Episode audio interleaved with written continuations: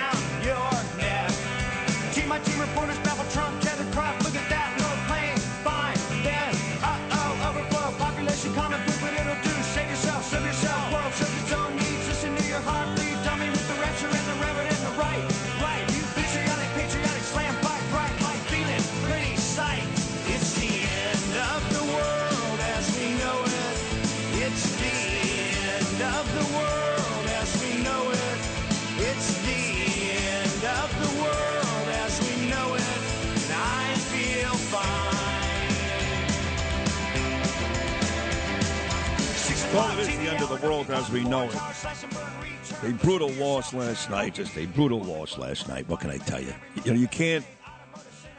You can't lose to the Islanders. What? Oh, oh! You thought I meant Lee Zeldin? Oh no, no! I'm talking about the Rangers and the Islanders, uh, Lewis. Oh, hello. See what I did there? Islanders. Yeah. No, Jiggs McDonald. Oh, Eddie Westfall with the tip. yeah. Well, the Rangers of all the local teams here right now are the worst. The Devils have won seven straight. The Islanders are playing good hockey, and my Rangers, who were supposed to win the Stanley Cup this year, can't get a win. But I don't know. I, I started with a little with a little levity there, but um, well, today's just not the day. So it's just not the day to uh, to mess with me. Not today. I mean, uh, uh, the the the hour leading up to this show this morning with uh, Macedonia, Phil, and Alec. I don't know how many people I um I went after this morning, but it was just about everybody. Half the hosts at this station annoy me now. I don't know.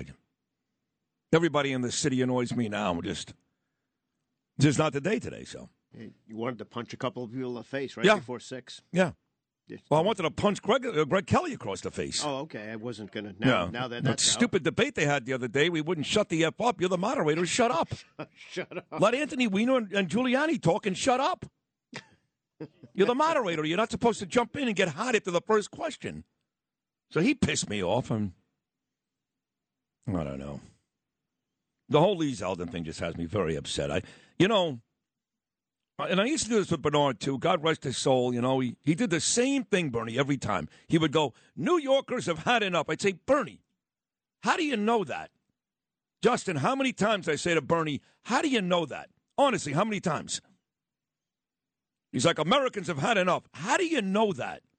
You know when you know that? On election day. That's when they speak. Not your friend Brian Costello, not your friend Ronnie, not my mother Naomi. Election day is when they speak. And I always go, well, hold on, not to temper your enthusiasm, but how do you know that? Americans have had enough. New Yorkers, we've had enough. Well, I guess we haven't.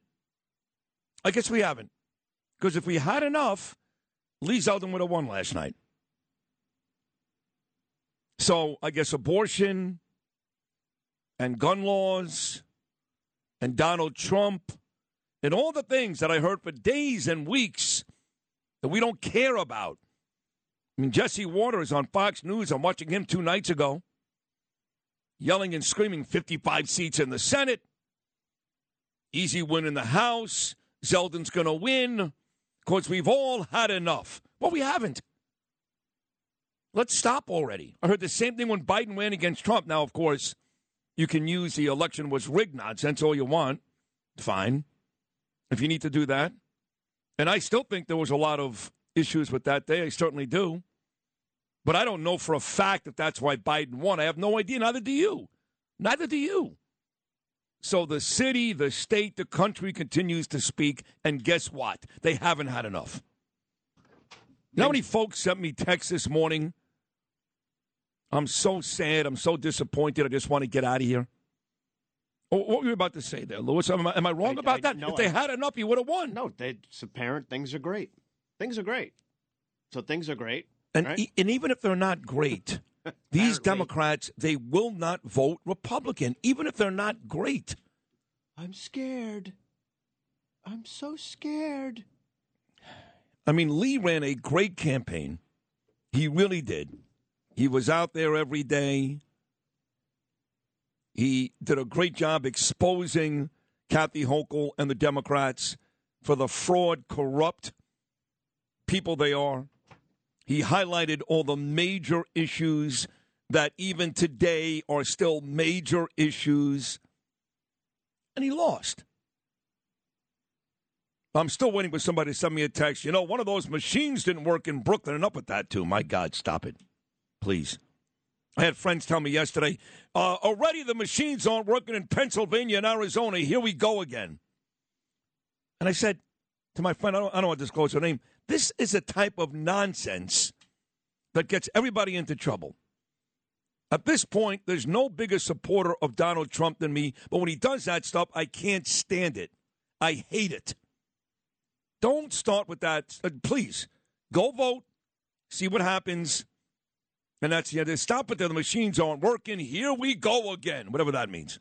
Well, you're right about that. But if you're depending on what side you're on, it doesn't matter. What, aren't you frustrated when you walk into a place and it looks like you know it's an amusement park and they're not ready? Uh, hundred Doesn't that- percent. It doesn't Yeah. matter who you vote. voting. We, we shouldn't even be using electronic machines. it's Th- th- there- dumb. there should be voter ID. There's no question about it. But both sides can bitch about that. That's both right. sides. Right. So it is an issue. It's a problem when you got five old ladies and they're not asking for ID, and you're writing your your thing in a ballot and sticking it in a machine that's shredding it. It doesn't look like it's accurate. Yeah. It's really come on. No, it's a joke. I agree. It's a It's, joke. It's not like Little House on the Prairie when you're voting for the, the town drunk. I mean, Lewis, you can't take a book out of the library. Not that anybody goes to a library anymore, but you can't take a book out of the library without showing an ID card, but you can vote. You can, you can determine the future of our country without an ID. I mean, it doesn't make any sense, of course. But all I'm saying is, I don't want to hear excuses anymore. No, it's not an excuse. This city is falling apart. This state is falling apart. Uh, uh, Any any economy, crime, safety, energy independence, every major issue that we tackle outside of abortion, which is still legal here, we're failing. And he lost. I don't know what else what else to tell you. It, it's it's really a very sad commentary. But I've got a sister and I talk about Alana all the time, God bless her, and she wouldn't vote Republican. If her own family member got raped, she wouldn't vote Republican. And if that sounds brutal, that's the mood I'm in this morning. I just don't care. If her own family member got raped and or murdered, my sister Alana would still vote Democrat. And her husband, my brother-in-law Harry, it wouldn't matter. And the city is getting raped every day. And there are murders in this city every day. And they couldn't wait to put an I voted sticker on their chest, put it on Facebook, and vote for Kathy Hochul. Now, look, all hope is not lost because there are four seats that we can flip here in New York. Looks that way, which is pretty exciting for Republicans between Molinaro, D'Esposito, Santos, Santos, I should say, and Mike Lawler, we're about to flip four congressional seats. That's great news for Republicans. And if this uh, dimwit Herschel Walker can win in Georgia, this moron, and I say that wanting him to win, just so you know, I'm, I'm, I'm a Walker supporter, but my God, if, if he could find a way to win this, we're still going to win the Senate. Because right now it's 48 48, but we basically won Wisconsin. They haven't called that yet, but Ron Johnson's going to win by a hair. Laxalt is going to win Nevada. You give Walker Georgia, or you assume Mark Kelly, he's up about seven points, wins in Arizona, and that's 51 49 Republican, not 53, not 54, not 55, not this extraordinary red wave, but it's a win. It's a win, and we get the House and the Senate. So it's still a successful day for the Republicans, but not nearly as big as some of these pundits the last couple of weeks wanted you to believe. I can't believe that at this stage of my life, the political future of my country is in the hands of a guy who can run the football as well as anybody ever, but can't complete a sentence. Well, can't have everything. You want to say something, Well, they were they were saying that uh, it's going to be a runoff. Yeah, I understand that. I said that yesterday. Yeah, and if it's going to be a runoff for Georgia, Yeah. Herschel literally might line up like he's about to run a forty. Did he talk yesterday? I don't I don't know if you consider it talking, but he talked somewhere about something. Yeah. Well, I think. Oh, here's my cut sheet. Actually, I don't well think I don't from think him. we have sound from Herschel. All right. Yeah, there is. Oh, I see something right here, number 15. He says it's too close to call. And again, it, it all it looks like he's the guy right now. Again, assuming Laxalt wins, he's going to win in Nevada. Johnson's going to win in Wisconsin. We will get the majority in the Senate if Herschel Walker wins. And he's saying it's uh, too close to call. Depends on her. You, you can't make this up. You cannot make this up. Fate of the country is in Herschel. Yes, Walker's the state of the country on former Georgia Bulldog, New Jersey General, Minnesota Viking, and Dallas Cowboy running back Herschel Walker. Third and long, Walker in the backfield. Here's uh, cut number 15. Here's Herschel. Guys, we got a pony at the end of this right here. I can tell you this right now. Ay, ay, Because I'm telling you right now, I'm like Ricky Bobby. I don't even know what he said there. Did he say he's like Ricky Bobby? That's what he said. The Will Ferrell movie? Yeah, that's Yeah. It, unless there's another one that you know about. I mean, come on. That's the guy who's the, the fate of the country's in his hands. Ay, ay, Ricky ay. Bobby was uh, leading in Tallahassee, I think, too. By the way, Bobby. Bobby. What a mess. It's a mess. Shake and bake. it's still unbelievable to me too that John Fetterman won a race. I mean, I, I know that Dr. Oz wasn't the greatest candidate. I get it. I get it, but John Fetterman, this guy's a mess.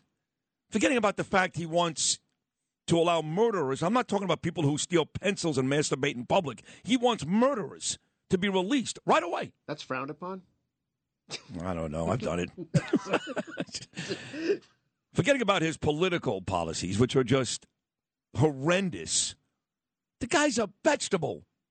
You know, but I mean, I felt badly for the guy. He had a stroke. He, he can't even. I mean, at least he's got an excuse. I don't know what Herschel Walker's excuse is, but but, but John Fetterman, my God, he won. He actually won. What are the people in Pennsylvania thinking? You've got a, uh victory speech here from um, John Fetterman. And cut number nine. You may as well play this too, Lou. Go ahead. Nauseating. We launched this campaign almost two years ago. And we had our slogan. It's on every one of those signs right now. And what's that? Every county, every vote. Every county, every vote. That's What is original. it? And that's exactly what happened. We jammed them up. You can count at least. that's good. Two years and every uh, county. So there is one piece of good news. My dear friend Thomas Sullivan, you know, Michael, of course, one of my best friends. Thomas running for assembly in Queens. It looks like he may win. He's like the only one of my buddies that actually is going to win yesterday. In fact, he texted me, Tom Sullivan, about 15 minutes ago, and he said, quote, up by 248 with 98% of the vote in. Then they just stopped. I said, so did you win? He said, no. He said he's waiting from the official word from the Board of Elections, but it does look like he's got the upper hand here. So uh, we'll we'll hear from Tom Sullivan. Otherwise, the rest of these folks, which I did provide a forum for, some of them really got, I mean, beat up badly. My friend Paul King took a savage beating from Gregory Meeks. That was uh, like three to one. Is, is that right, uh, Macedonia? Yeah, yeah, 75-24. Yeah. And you were like so excited to tell me that this morning when I came in. Why were you so excited to Yeah, tell me yeah, I that? know. Paul's a friend jump- of mine. Margaret's his wife. I Jumping love her. up and down. He was like, he was so excited. Excited. I Yeah, just your friend Paul King did really good. I mean, shut up. that's what I said. He had this smirk on his face. I know. Oh my God! Do you see it? He got killed. Um, what team are you on anyway? I didn't do that. You did do that. Paul King's listening. He's gonna put a hit out on me. Michael Henry didn't do all that great either. I got news for you. Letitia James kicked his ass. I mean, I can't tell you how many texts I got from Michael Henry the last couple of weeks for Attorney General. I'm up seven points. Where? In Bangladesh? I swear to God, I got texts from all these people. I'm doing great. I'm going to win. I'm like, okay, great. You want to come on? And then they get they get they get they get beat so badly. It's it's like Super Bowl 27 all over again. Letitia James, one of the most horrible people God ever created, right there. Here's her uh, uh, victory speech. She's um, she's going to focus on public safety now, not trying to sue Donald Trump. Oh, good. I mean, she's gonna, now she's going to focus. That's now, good. yeah, yeah. Here she is, Letitia James, number eight. And as the Attorney General, I will lean into the issue of public safety because public safety is not an, a new issue for me. It's Yeah. an issue that I focused on all throughout my public career. Moron. No one can talk to me about public safety. I can. No, no. I've had to pray over too many open caskets. And I will not it out. allow any Republican to talk to me about public safety. Hmm. They, they should all they should all do their victory speeches down on the subway platform. They should. around around six a even six a.m. Not I- I not agree. even in the middle of the night. Just go down to the subway platform Right about now. and talk to everybody about public safety. Hmm. See how they feel about that. All right. I'm gonna go talk to Herschel. I'll be back. That's really it, right? You- I know. I, how I, could you- I, I get yell it. about I, that I, I when get the it. subway's a freaking mess. Uh, I agree. People are getting stabbed and pushed in front of cars. All the time. All the time. But E- everything's fine. So. Even Sunday on the way to the marathon, Danielle couldn't get on the train because somebody got stabbed in the neck. Well, yeah, it- It's all the time. Anyway, we've got a, a good guest list today. We've got um, Frank Morano is going to stop by. Frank really knows about this stuff. He's actually very, very good. So he'll join us at six forty, fresh off his very good radio show the, on the overnight. Then uh, Laura Curran is going to stop by again today. She's actually going on Fox and Friends this morning, so she'll join us in the seven o'clock hour. My mother's coming on, and she's very upset. Naomi. Uh oh. Yeah. She's really upset. I mean, she can't go anywhere. My father's dead, and she's like, you know, 87 years old, living in Monticello. But she'll yell and scream. If I, I, I guarantee you, if I was young enough, I would get your father and we'd move the hell out of this place. That's what she'll say. But, you know, people do that stuff all the time. I remember when, when uh, Trump was about to win and all those uh, celebrities were like, I- I'm leaving. If Donald Trump wins, I'm leaving the country. I'm getting the hell out of here. Nobody left. Nobody's leaving. Nobody left. But but people are leaving here. People are leaving here. They are leaving New York in big numbers, and I, I'd love to see what happens now that uh, Hochul actually won. I had a guy again, very anecdotal, tell me just a couple of weeks ago at that bar Jameson's in Rockaway. I bought a place in Jacksonville. I will move there full time and sell my house in Breezy Point if she wins. So I want to see if he actually does that. So my mom's coming by, and also the great Congressman Peter King. He'll be here too. Plus, you never know.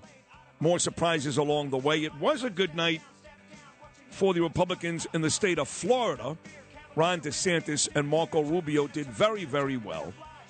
President Trump makes a speech last night from Mar-a-Lago congratulating all these folks who won in Florida, except one person. Never mentioned him. You want to guess? Uh, hmm. Yeah, that's right. 1 800 848 WABC, 1 800 848 9222. I will take phone calls today, too, from angry New Yorkers, or maybe you're happy. I don't know why you would be, but maybe you're happy. So we got four great guests. We'll talk to you folks and all kinds of good stuff on this post election day Sid Rosenberg show here. A bad night for Lee Zeldin, bad night for New York. We'll get through it, and we'll get through it together.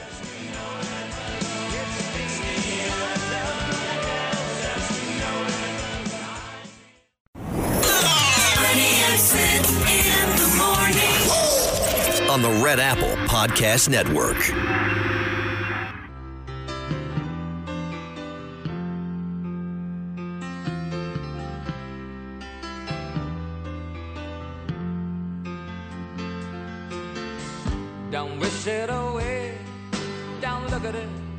It's forever.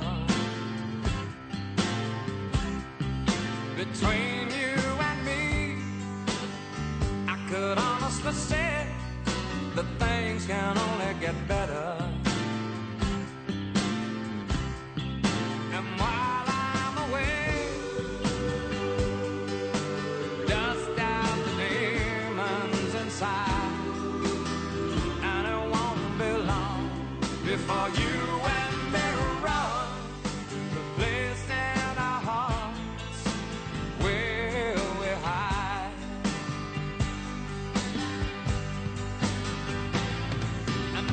Lots of folks already telling me this morning they believe that President Trump hurt the Republicans in a big way.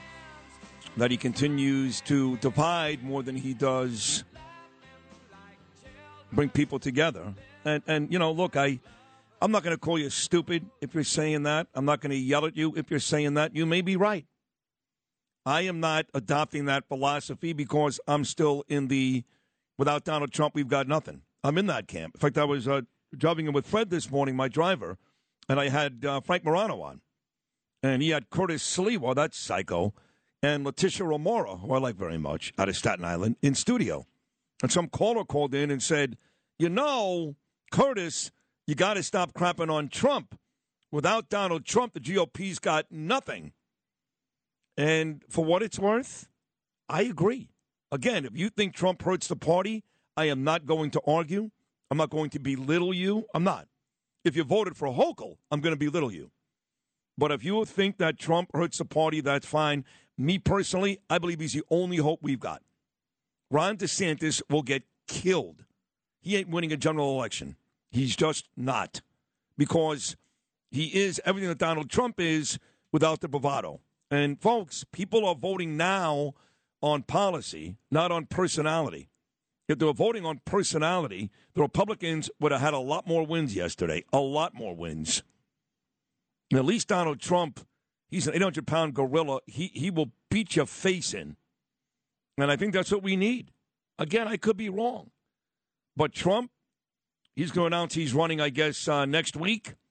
And then put your seatbelt on the next couple of years between the primary, if DeSantis decides to do it. Trump is on record telling Ron DeSantis, don't do it. I'm going to destroy you. Don't do it.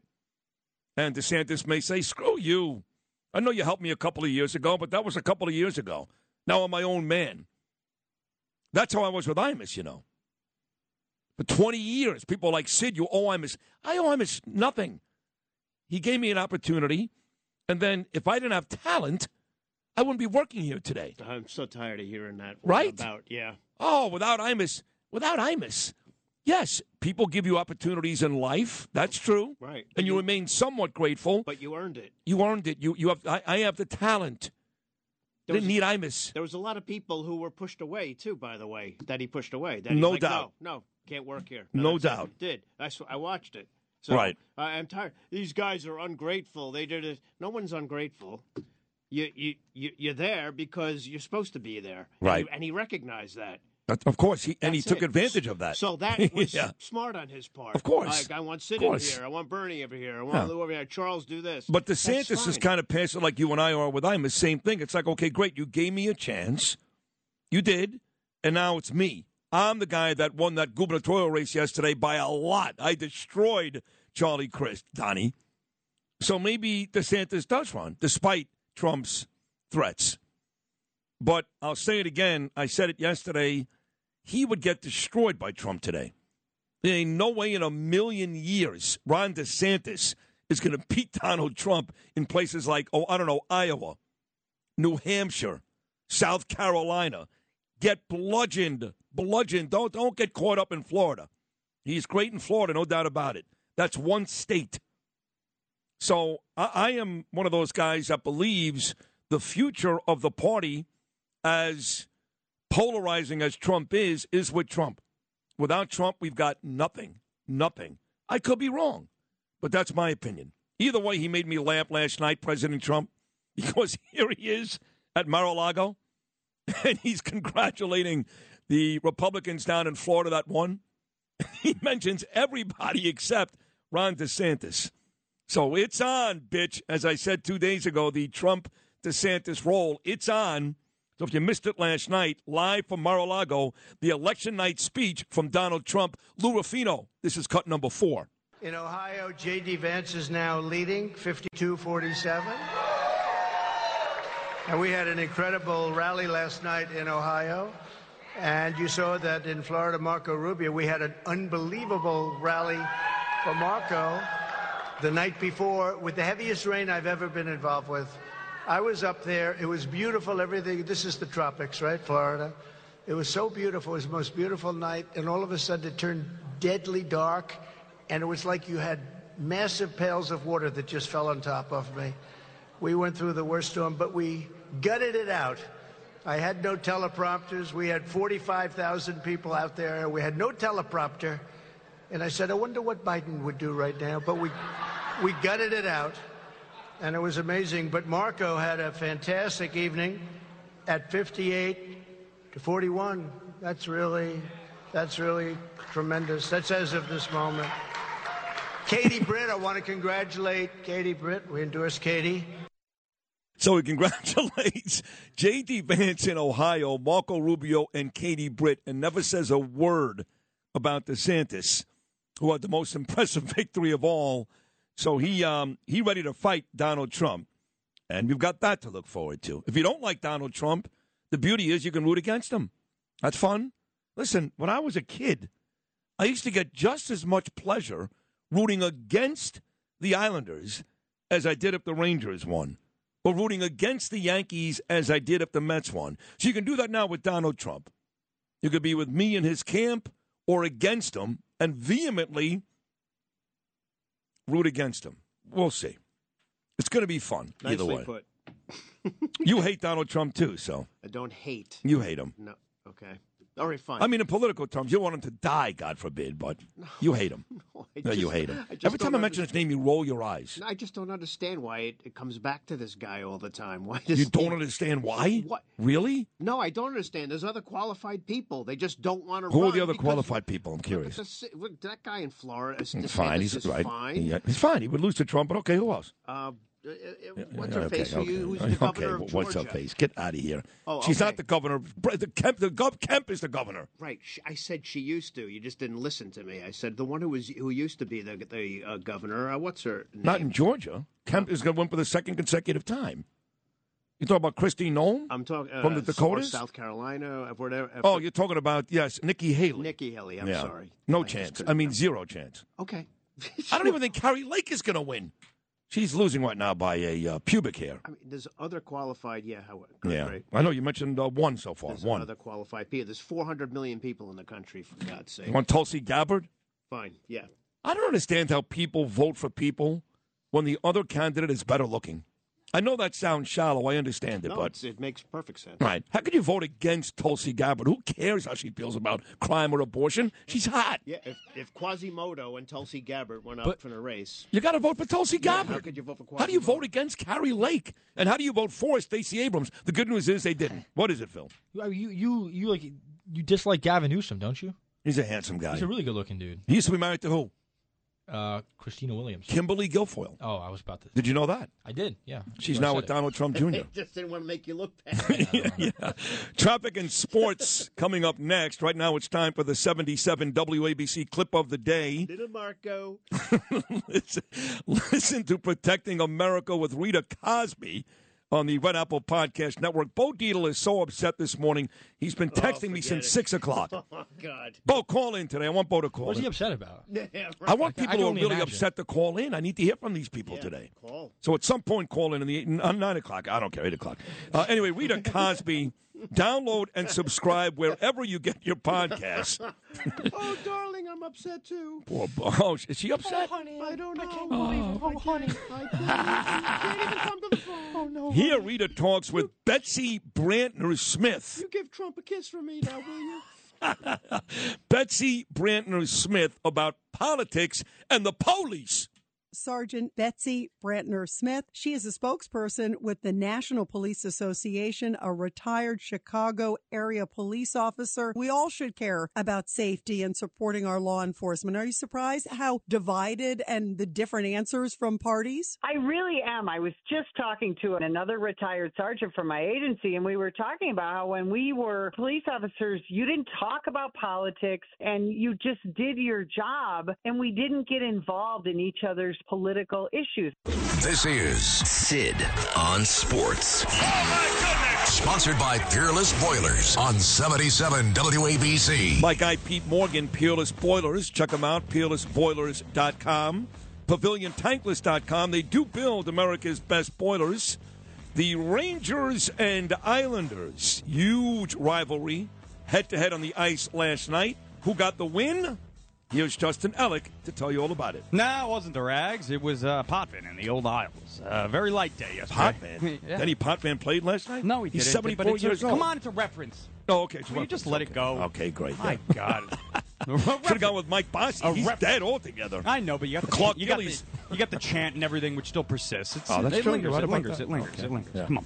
Anyways, uh, yeah, just the Sarah Palin did that chant with Ron Duguay. I'm out of time. Sorry. And That's Sarah sports. Palin got killed in Alaska, I Yeah. believe, last night. I believe she did. Well, that's because she was doing an interview with you three days, two days before. oh, God. I mean, I mean I'm not, yeah, I'm not wrong. I, I spending too much time with Ronnie. Anyway, the, the Rangers they lose uh, in the first. Listen, the two it was a close game, but it really a tale of uh, three periods. In the first, the two teams traded to tally each. Then the Blue Shirts took over with two in the second. Just before the Owls came out firing in the third to two to three consecutive goals, including this eventual game winner from Anders Lee. Kakko taken down by Wahlstrom. All the referees looked around. They didn't call it, and the Islanders score.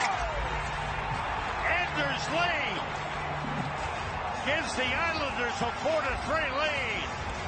That call courtesy of MSG. Zach Parise tallied two assists and route to the 4 3 win for the Islanders. Rangers will try and bounce back from the loss tomorrow uh, tomorrow night in Detroit against the Red Wings, and the Islanders will try and stay hot tomorrow night at home against the Arizona Coyotes. And as for the Devils, they squeak out a victory with the Calgary Flames in, in, uh, in town, tied at two halfway through the third. Nico Hischier, he took matters into his own hands, as only a good captain does, put the Devs up for good to secure their seventh straight victory. New Jersey now matches their longest winning streak since February 2011, uh, and uh, they'll try and push that streak to eight tomorrow night at home against the Ottawa Senators. Looking ahead to tonight on the hardwood as well. Set your DVRs. Knicks and Nets go head to head for the first time this season. Tip off scheduled for 7:30 p.m. Eastern Time. Here is your bottom of the hour sports update, a truncated version, if you will. Justin Ellick on 77 WABC. I want to rock. Bernie and Sid in the morning on the Red Apple Podcast Network. Got a package full of wishes. A time machine, a magic wand, a globe made out of gold. No instructions or commandments. Laws of gravity or indecisions to uphold. Printed on the box I see. Chance, grab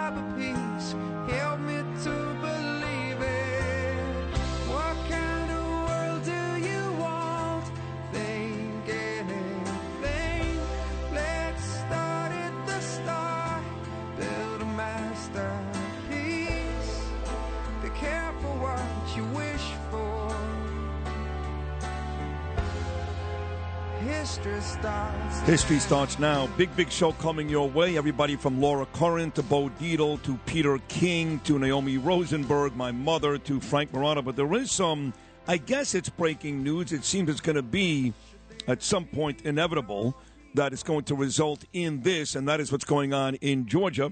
So we go right to our news desk where our very solid, I mean tremendous news lady, Deb Valentine, is standing by. Deb, what is the latest out of the state of Georgia? Well, Sid, as we know, control of Congress hangs in the balance. Of course, Republicans need 51 seats, and it looks like control of the U.S. Senate is going to come down to the state of Georgia, Jesus where a ca- Christ. yeah. You can't make it up. A Herschel candidate, Walker. uh, yup, yup, yup, absolutely. A candidate needs a 50% threshold in Georgia. It doesn't look like that's going to happen. Now, we know Democratic Senator Raphael Warnock is in a really tight race with Republican challenger Herschel Walker. Now, Gabriel Sterling is the chief operating officer for the Georgia Secretary of State's office.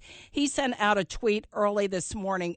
Here's what he said It is safe to say, that's a direct quote, that the election in Georgia will head to a runoff next month. And that means our listeners aren't going to know who is going to be in control of Congress until next month when this special runoff election is held, likely on December 6th. Now, the state of Georgia has not yet made an official announcement, Sid, about whether or not that runoff will actually be necessary. But that statement this morning, that tweet from Gabriel Sterling, the chief operating officer for the Georgia Secretary of State's office, he is expecting, safe to say, he said, that the election in Georgia, for likely this will hinge on control of the U.S. Senate between Raphael Warnock, the Democrat, and Republican challenger Herschel Walker, will likely head to a special runoff December 6th. Excellent job, Deb. Thank you. And that's going to be the case because it's 48 48 right now. They have not called four states, but Ron Johnson's going to win Wisconsin. That'll be 49 for the Republicans.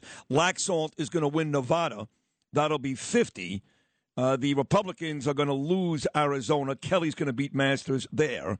So that'll be 50 to 49 Republicans, and then it's Georgia. Democrats win 50 50. They retain control. Republicans win 51 49. We get control. And uh, as I've said a bunch of times this morning, it's hard to believe that former Georgia Bulldog running back Herschel Walker is the man that holds Congress, the future of our country, basically. He's holding that in his hands. No longer a football, now Congress. Herschel Walker. So many of my friends are upset this morning. Lynn, she's devastated. Uh, our dear friend Jen Delandro from Dolce Aesthetics. In fact, I'm going with Danielle Monday to get Botox. She's um, she's all upset. You know, well, she's a psycho anyway. She's like one of these. Um, you know, everything is rigged. Everything is you know it's fixed. We can't win. Blah blah blah blah blah. There's nothing fixed about this uh, Hochul Zeldin race. She won. She won. You know, and it doesn't matter who's on the right side of the issues. The numbers just don't add up. It's simple math. So I couldn't understand this overwhelming enthusiasm. I mean, I guess it was just people that we're hoping if you hope hard enough and you get people to vote, maybe you'll change a mind or two. But the numbers here, they just don't add up. That's the bottom line. Uh, numbers do add up for Frank Morano. He gets huge ratings every weeknight, overnight, huge ratings. Does a terrific show the other side of midnight. And when it comes to this stuff, local politics, I think he's the best in the game. So I've invited him on this morning. Here he is, my good friend Frank.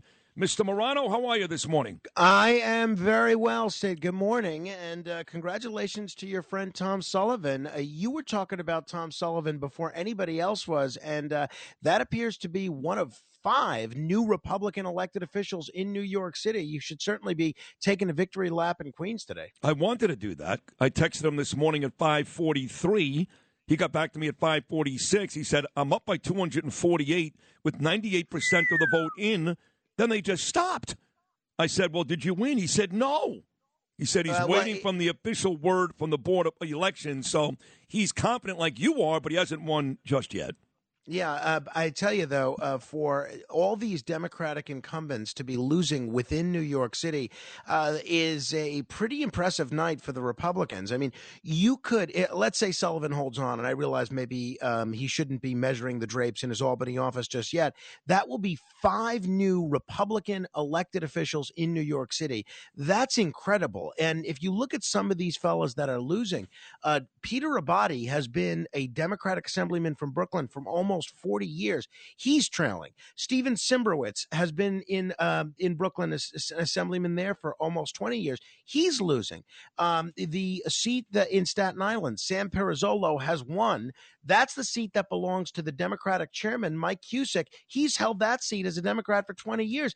Um, so, and as you pointed out, four new, in all likelihood, Republican members of Congress from New York State. That is wild. That means if all those victories hold, after January, there'll be 26 members of Congress from New York. 13 Democrats and 13 Republicans. I mean, to have an equal number of Republicans and Democrats representing New York in Congress, I mean, that's uh, wild. It's unprecedented. No, you're right about that. And of course, you're talking about those uh, four Congress seats Esposito, Molinaro, Lawler, and Santos. But it just feels like the Zeldin loss, everything else gets overshadowed. You're right. There are four Congress seats, and, and the guys, Democrats in Brooklyn, 30 years, he's out. But you talk about the gubernatorial race here in New York, and no one. No one who was voting or rooting for Zeldin is overly excited about what you're talking about right now, even though it is a good night for the Republicans. The Zeldin loss, as you know, overshadows everything. Well, you know, uh, you're right. I mean, I, I never really expected the Zeldin race to be competitive. The last time uh, I was on with you, uh, I, I told you that. I wasn't sure why so many Republicans thought this race was competitive. Uh, I suspect it had to do a lot with the people that were getting paychecks from the Zeldin campaign, Right. namely pollsters and campaign And I, operatives. and I think also people, uh, I guess they believe if they're enthusiastic enough that that'll result in a win, which is silly. But as Right. I Well, said, that's- as I said moments before you came on, numbers don't lie. I know Pataki won 16 years ago, but it's almost it's almost impossible for a Right, 20 Republican years to ago. win. I mean, right? It's almost impossible. It just doesn't add up. Well, no, I mean, eh, and you said it, Sid. The numbers don't lie, and uh, you've been a sports fan, and you've also been a sports gambler, and you know that when you're betting, you can't bet because you like a team. You have to bet on what the most likely outcome is. And if Republicans want to start winning elections statewide again, and again, I think this is a good night for Republicans in New York, not a great night, but a good night. Um, then they have to start running Republicans like George Pataki and Rudy Giuliani of 1993. You have to run folks that are uh, socially liberal and that are Democrat light on all the key polarizing issues uh, that support banning assault weapons and things like that. Um, and if you have a Republican view on uh, things like school choice, charter schools, uh, taxes, and crime, uh, you have to be willing to look the other way. Look, if you look at all the blue states that have had Republican governors recently, Massachusetts, uh, Vermont, uh, the list goes on and on, Maryland, these are folks that would be Democrats in a lot of other places, but they're moving the needle forward on a, a lot of important public policy issues. And I think um, I, I think you have to start looking at nominating candidates like Rudy uh, Rudy Giuliani. Like Judy, Giuliani was pro-choice, pro Mario Cuomo, uh, pro assault weapon ban, and uh, he was someone that did an incredible job as mayor. Imagine if you had let any of those litmus test issues Yeah. prevent you Yep. from nominating him. Think Yep. of how different New York would be today. No, listen, I'm the same guy, by the way. I mean, I'm adamant about that. I'm pro-choice, pro-gay marriage, you know, ban assault weapons. I'm all those things. And if, in fact, Kathy Hochul did win because of the abortion issue, then yes, a guy like Rudy Giuliani would have been a, a better candidate. Although I don't believe that's the case. I don't believe Kathy Hochul or any of these Democrats won on any specific issue. As long as there is a D in front of their name, they can call for public executions in the street. They can call for innocent people to get mowed down. They would still win because the bottom line is Democrats vote Democrat no matter what. If this is not the perfect example of that, I don't know what is. Well, uh, agreed. And look, there are not a lot of, uh, uh, as you could, uh, as Beto O'Rourke will tell you in Texas, and uh, Charlie Crist will tell you in Florida, Republicans in those states are voting Republican as well. It sort of takes a perfect storm to get the folks in the in the current era to switch from red to blue, and and that's one of the reasons I've always been for nonpartisan elections. I mean, you've been talking about it all morning. In in uh, Pennsylvania, John Fetterman is going to the U.S. Senate in the wheelchair that Stephen Hawking used to communicate. Um, uh, you know, uh, uh, Herschel Walker. You have all these Republicans rooting for him, even though he drove a school bus full of women that he impregnated to the abortion clinic, right? Because they don't care about the quality of the candidate. They care only about partisanship. I- I mean, this l- yeah, guy, and let's be this honest, guy is going to vote my way. I mean, That's Herschel, they care about. Herschel Walker, let's be honest. We need him to win. We want to get control of the Senate. He is a brutal candidate. I mean, Right, well, brutal. but understand, and Democrats view Fetterman the same way. They watched that debate where he couldn't really communicate and he was saying good night at the beginning of the debate. They viewed that as, oh my goodness, I can't believe I have to root for this guy. That's the problem with this polarization uh, that has taken hold in our country. People are just rooting for someone that's going to v- uh, vote in an R or a D direction, irrespective of how good of a, a candidate they actually are. Well said. About a minute to go, Frank Morano, other side of midnight, such a talented, smart guy. Give me a, a race that really shocked you that the Republicans won, and a race that kind of shocked you that they lost, specifically here in New York. Well, I, got to tell you, the race uh, that I was really impressed by and uh, it really warmed my heart was my friend Nicole Malliotakis winning in such a landslide. I knew she was going to win. I uh, thought she would win by about 10 points. I never dreamed that she would win with upwards of 61% of the vote. And uh, that goes to show you where uh, things are. Um, as far as races that uh, that the Republicans didn't win, which I thought they that they might have had a, a shot at, I was um, interested in another Staten Island race. Joe Tirone got 46% of the vote uh, for what had been a Democratic state Senate seat. I uh, was surprised that uh, that race was as tight as it has as it was because that's always been a Democratic uh, district. But no, I think Peter Abbate going down in Brooklyn, uh, that uh, that Republican win over there, I think that that was quite a surprise. I tell you, a guy that's got to be pretty nervous today is Staten Island District Attorney Mike McMahon because he's up for reelection next year, and Staten Island just got a whole lot redder, and Mm. I would be very nervous if I were him next year. All right. Excellent show last night. Great job just now with me this morning. You're the man, Frank Morano. Thank you so much. Terrific job. Enjoy your day. Thank you, Sid. That's my guy, Frank Morano. Check him out every weeknight, the other side of midnight. It's a great show. Man knows his stuff. He really does. And that's our first guest of what will be many guests coming up today. Keep it right here. Just one hour in. It's a post election Hump Day Wednesday show with me, Sid, and a lot more to come. The Red Wave. Not exactly. More about all of it right after this.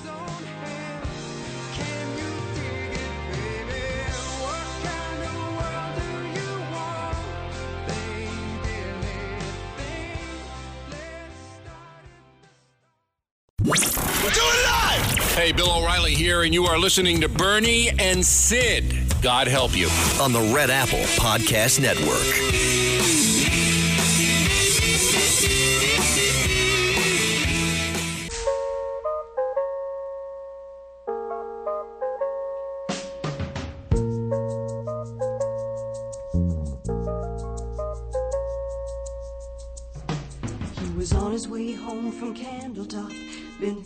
Gone and he thought he'd stop at Webb's and have him a drink before he went home to her. Andy Wollo said hello and he said hi, what's doing? Whoa, said sit down, I've got some bad news, it's gonna hurt. Said I'm your best friend and you know that's right. But your young bride ain't home tonight. Since you've been gone, she's been seeing that Amos boy Seth. Got mad and he saw red. And Andy said, Boy, don't you lose your head. Cause to tell you the truth, I've been with her myself. That's a night that the lights went out in Georgia. Vicki Lawrence, and night the lights went out in Georgia. and we are waiting, it looks like, according to Deb Valentine, special runoff, maybe as late as December the 6th, to find out who, in fact, wins that Senate race in Georgia between Herschel Walker and uh, Raphael Warnock, which in all likelihood will decide the Senate. Because if you assume Ron Johnson won in Wisconsin, which he did basically, and Laxalt won in Nevada, that's 50 for the Republicans. If you assume that Kelly won in Arizona, which he did, that's 49 for the Dems. 51 is majority. That could be Herschel Walker. We may have to wait until December the 6th, as it turns out. Anyway, I had two really great co hosts on this program yesterday. I chose them both because they are both great Republican Andrew Giuliani and Democrat Laura Curran. Laura was just on Fox News, I believe Fox and Friends, breaking down yesterday's big election day, and she's set to hop on again with me right now. It's funny, we kept talking all morning yesterday about this red wave, all three of us really. And my friend Ralph Napolitano just sent me a text, Laura, and he said, more like a red puddle. It's pretty accurate, yes?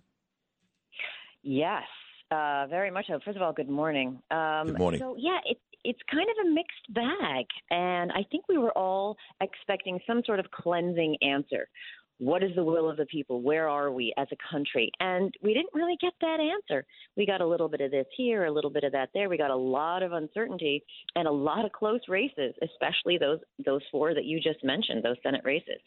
Now, the New York scene was very interesting. So Kathy Hochul, as I predicted, won uh, by about five points, but we saw all four congressional seats on Long Island go red. Now, we had two blue, two red. Now it appears that we're going to have uh, four red, including two that, you know, Biden won by a significant amount, which is interesting. So my concern, Sid, is that this national narrative that the Republicans have campaigning against Democrats, it paints with such a broad brush that it kind of wipes out the Democrats that don't necessarily fit that description. You know, Long Island kind of cultivates moderate Democrats, and we're seeing two really good candidates, Laura Gillen, who we talked about, and Robert Zimmerman. Um, looks like uh, Zimmerman, that has been called. Santos is the winner. And the Laura Gillen, she's 48 51. It's not called yet, but, you know, it's not looking too great No. for her. Yeah, they're both going to lose. Um, and um, I don't know them, but I do appreciate what you're saying, and I trust you. But they are both going to lose. Look, uh, at the end of the day, this is still a station that uh, most of the listeners, the overwhelming majority, as you know, wanted the red wave yesterday. That's what they want to hear Yeah. this morning. And they're going to get the House, the Republicans. If Herschel Walker wins that runoff, they're going to barely get the Senate. But what if he doesn't? What if, in fact, they don't get the Senate? I mean, I mean, Jesse Watters was on TV two nights ago talking about fifty-four, maybe fifty-five seats. What if Yeah. he doesn't? Yeah, my prediction was 51 uh, for Republicans, but it might not happen. We could end up with more division and more uncertainty after after the shouting's done. Um, and and you know, I know that your audience is is very leaning Republican, looking for this red wave, expecting a red wave because of the passion. Um, so I appreciate you having me on and kind of giving the different perspective as a moderate Democrat, and you know, the concern is is the national narrative kind of wiping out these moderate Democrats. We saw Tim Ryan in Ohio, another moderate, sensible Democrat, lose, and I'm wondering if it's this grand national narrative that's hurting. That will, uh, you know, sort of weaken the party. Well, when, when, when you say when, when, part of it. when, when you say moderate Democrat, for folks that don't understand what that means, I'll, I'll give you an Yeah. ex- uh, you for example, when you were the Nassau County executive, you were tough on crime. You were or you were never for defunding the police or any of that. Is that Right. basically your definition of a moderate Democrat? Yeah. Yes, and and fiscally responsible. So Robert Zimmerman is a small business owner. He's concerned about taxes. He's going to understand how people feel about this. Laura Gillen, and both Laura Gillen and him very supportive of the police. Absolutely understand the importance of public safety uh, politically, but also governmentally, and would have put policies in place to make sure that happens. But because the city narrative, which is much more to the left, kind of won the day, that was great for the governor. She won. God bless her. But for the moderate Democrats in the suburbs outside of the city, it's a bit of a different story. And I'm wondering if this continues to evolve this way, if people might just abandon the parties in general. We'll have we have a growing number of people who are in the middle and aren't registering for either party, uh, and I wonder if it will divide us more as well. I think that may end up being the case. I really do because the divide is not getting any smaller. The divide is widening. So you have people in New York today that have been texting me all morning. I'm leaving. I'm out of here. I'm finished. I've got a place in Florida. I'm moving. I've got a place in Las Vegas. I'm moving. I've got a place in San Antonio, Texas. I'm moving. And then you have Democrats who say, look, you see what? These are good people. They have figured it out. These are the right people to move forward. This is what progress looks like right here in New York City. It is unbelievable. It's- You know what it's like, Laura? It's like watching the same football game and coming away with two completely different opinions on who the winner was. When in fact, there was a final score. That's politics in New York and across the country today. Yeah. Yeah. And it makes me sad to hear of people who are going to leave because those who can leave have money and they're going to take their tax dollars with them. And so, how, you know, the state has a huge budget. How are you going to fund all these programs if all the rich folks are leaving? Well, that's, what I that's what I don't really get. wait, no, that's what I don't get. When Kathy Hochul was beating her chest during the debate with Lee Zeldin, I said to Lee the day after, I said, the one point you should have driven home ten times, ten times. Or hey, Kathy, if things are going so well here in New York, why do we lead the country in people leaving? Give me an answer. Well, that was definitely one of his talking points that he brought up over and over and over. And of course, we see DeSantis. That was not an ambiguous win, by the way. And that'll be interesting to see how that factors with the whole Trump factor. Um, but but DeSantis talks about it as well. Like, yeah, come to Florida. We love you, rich people of means. You're welcome here. Uh, that that that's a tough that's that's a tough narrative, especially for the progressive Democrats. All right. So uh, you mentioned the George Santos likely victory. Uh, also, no, Ant- that one was declared. That one was declared. That's a win. the winner. Okay, right. Uh, is that the one, Laura, looking back at yesterday, that surprised you the most? Because I think you thought Zimmerman had a real shot to win that. Yeah. I really did. He's he's well liked. He's liked by Republicans, uh, but I think it was again this national narrative. Oh, they want to throw your grandmother in the subway, and they want to give away all your money and all this stuff. That's not this guy. Small business owner, sensible, law and order kind of person. Yes, he's he's progressive, not progressive, but he's he's a Democrat when it comes to taking care of people and being, you know, all that stuff. But he's not this crazy leftist that he get that Democrats are now are now portrayed with with this broad brush. if you're waking up this morning and you're a Democrat, when you're waking up, I should say, and again, the expectation was this huge red wave, maybe 53, 54 seats in the Senate. Now we may have to wait till December 6th just to see who gains control of the Senate. The House we knew was going red, but the governor, Hochul wins here in New York. Kari Lake may end up losing out in Arizona. So if you wake up this morning and you're a Democrat, when you wake up again, uh, you have to feel pretty good. Yes? I think I think there's a big sigh of relief. It wasn't as bad as people thought. It wasn't as bad as it could have been. Uh, let's see. What will be interesting to see now is now as all the bean counters come out and see who voted, what demographics voted for what. Was the turnout high? Was the turnout low? You know, like the turnout in the city was very low compared to other elections. So what does that mean? Uh, are people unmotivated, or is it just a few that are calling the shots? You know that's when all the the sort of the the nerdy stuff happens but right now i think people were waiting for a, a a very big question to be answered and it hasn't been answered and there is a feeling of kind of meh mixed bag Yeah. what does it all mean I guess so. If you're Joe Biden or any of these people in the White House this morning, Relieved. Yeah, Very a relieved. huge relief, right? Huge. Yeah. Yeah the fact that there was not this red wave especially in the senate or in the house of representatives we don't have an answer. That tells you you know this is going to embolden the biden administration. They're going to say look guys we're not as bad as you thought we were. You know we got the juice we got the mojo. Some of my best friends who are staunch Republicans and really upset this morning, really upset, are now blaming Donald Trump for this loss. Yeah. What do you think about that?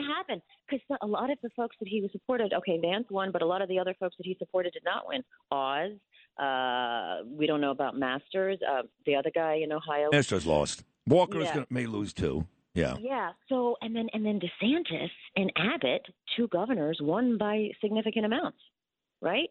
Uh, the fact that Miami Dade went red uh, under DeSantis is a really big deal. That gives him the macho swag that Trump can't really own right now. However, Trump being Trump, he'll find a way to get No, it No, of course. back, can imagine. So, so, do- so, are you saying that? You, do, do you really agree good. with? Do you agree with these people who are blaming these losses on Trump, saying things like DeSantis is just better for the party, Donald Trump continues to hurt us? Do you agree with that?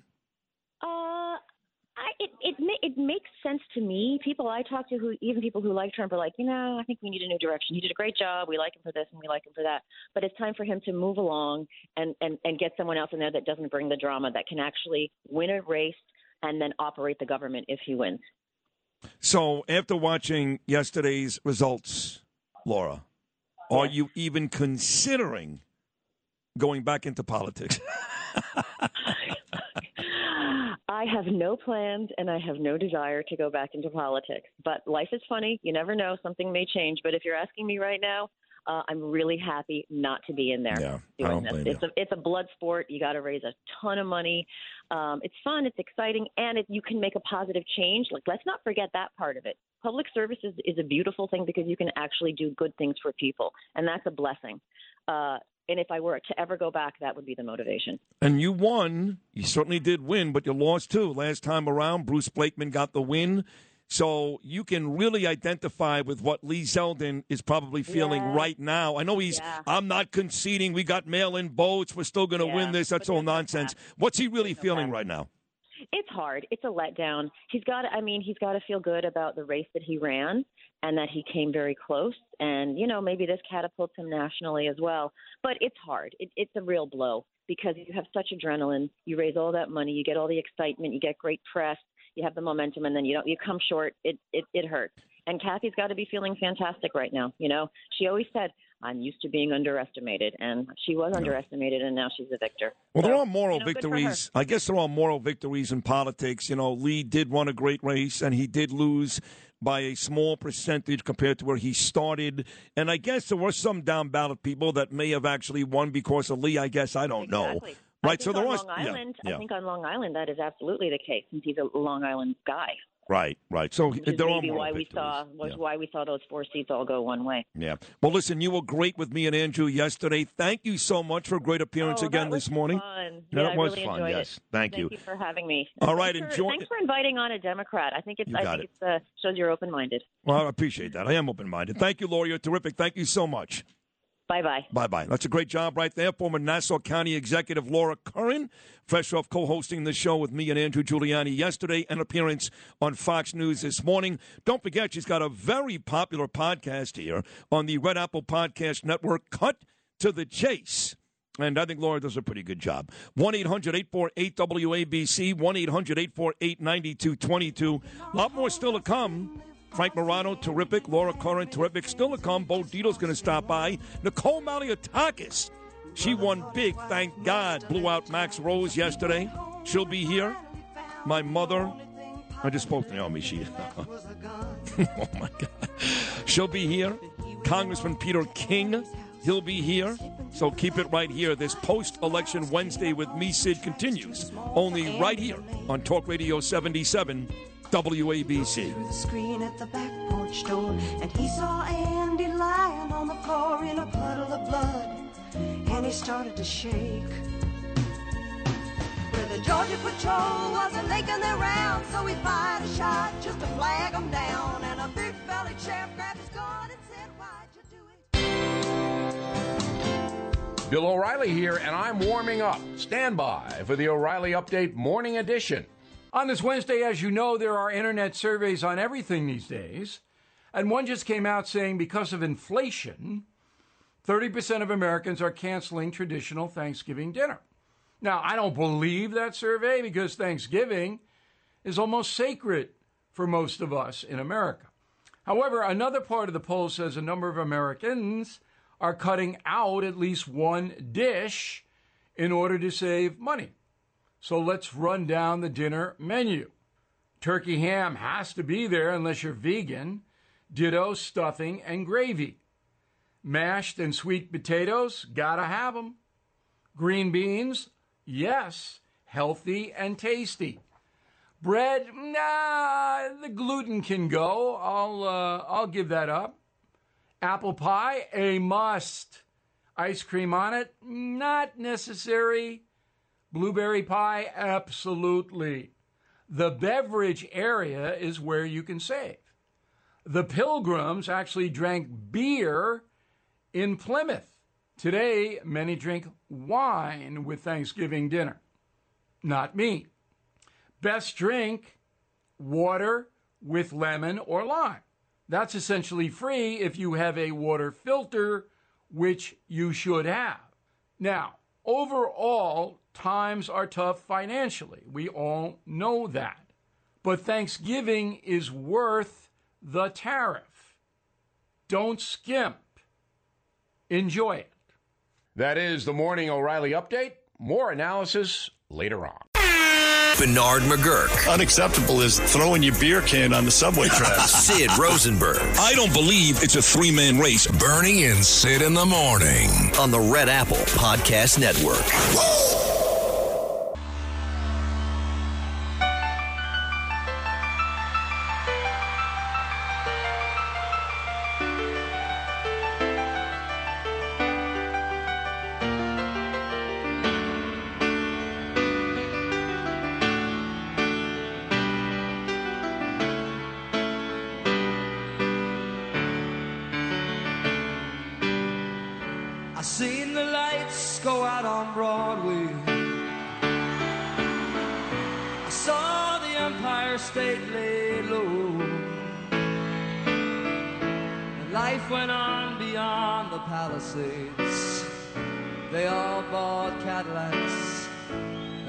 there long ago. We held a concert out in Brooklyn to watch the island bridges blow. They turned our power down and drove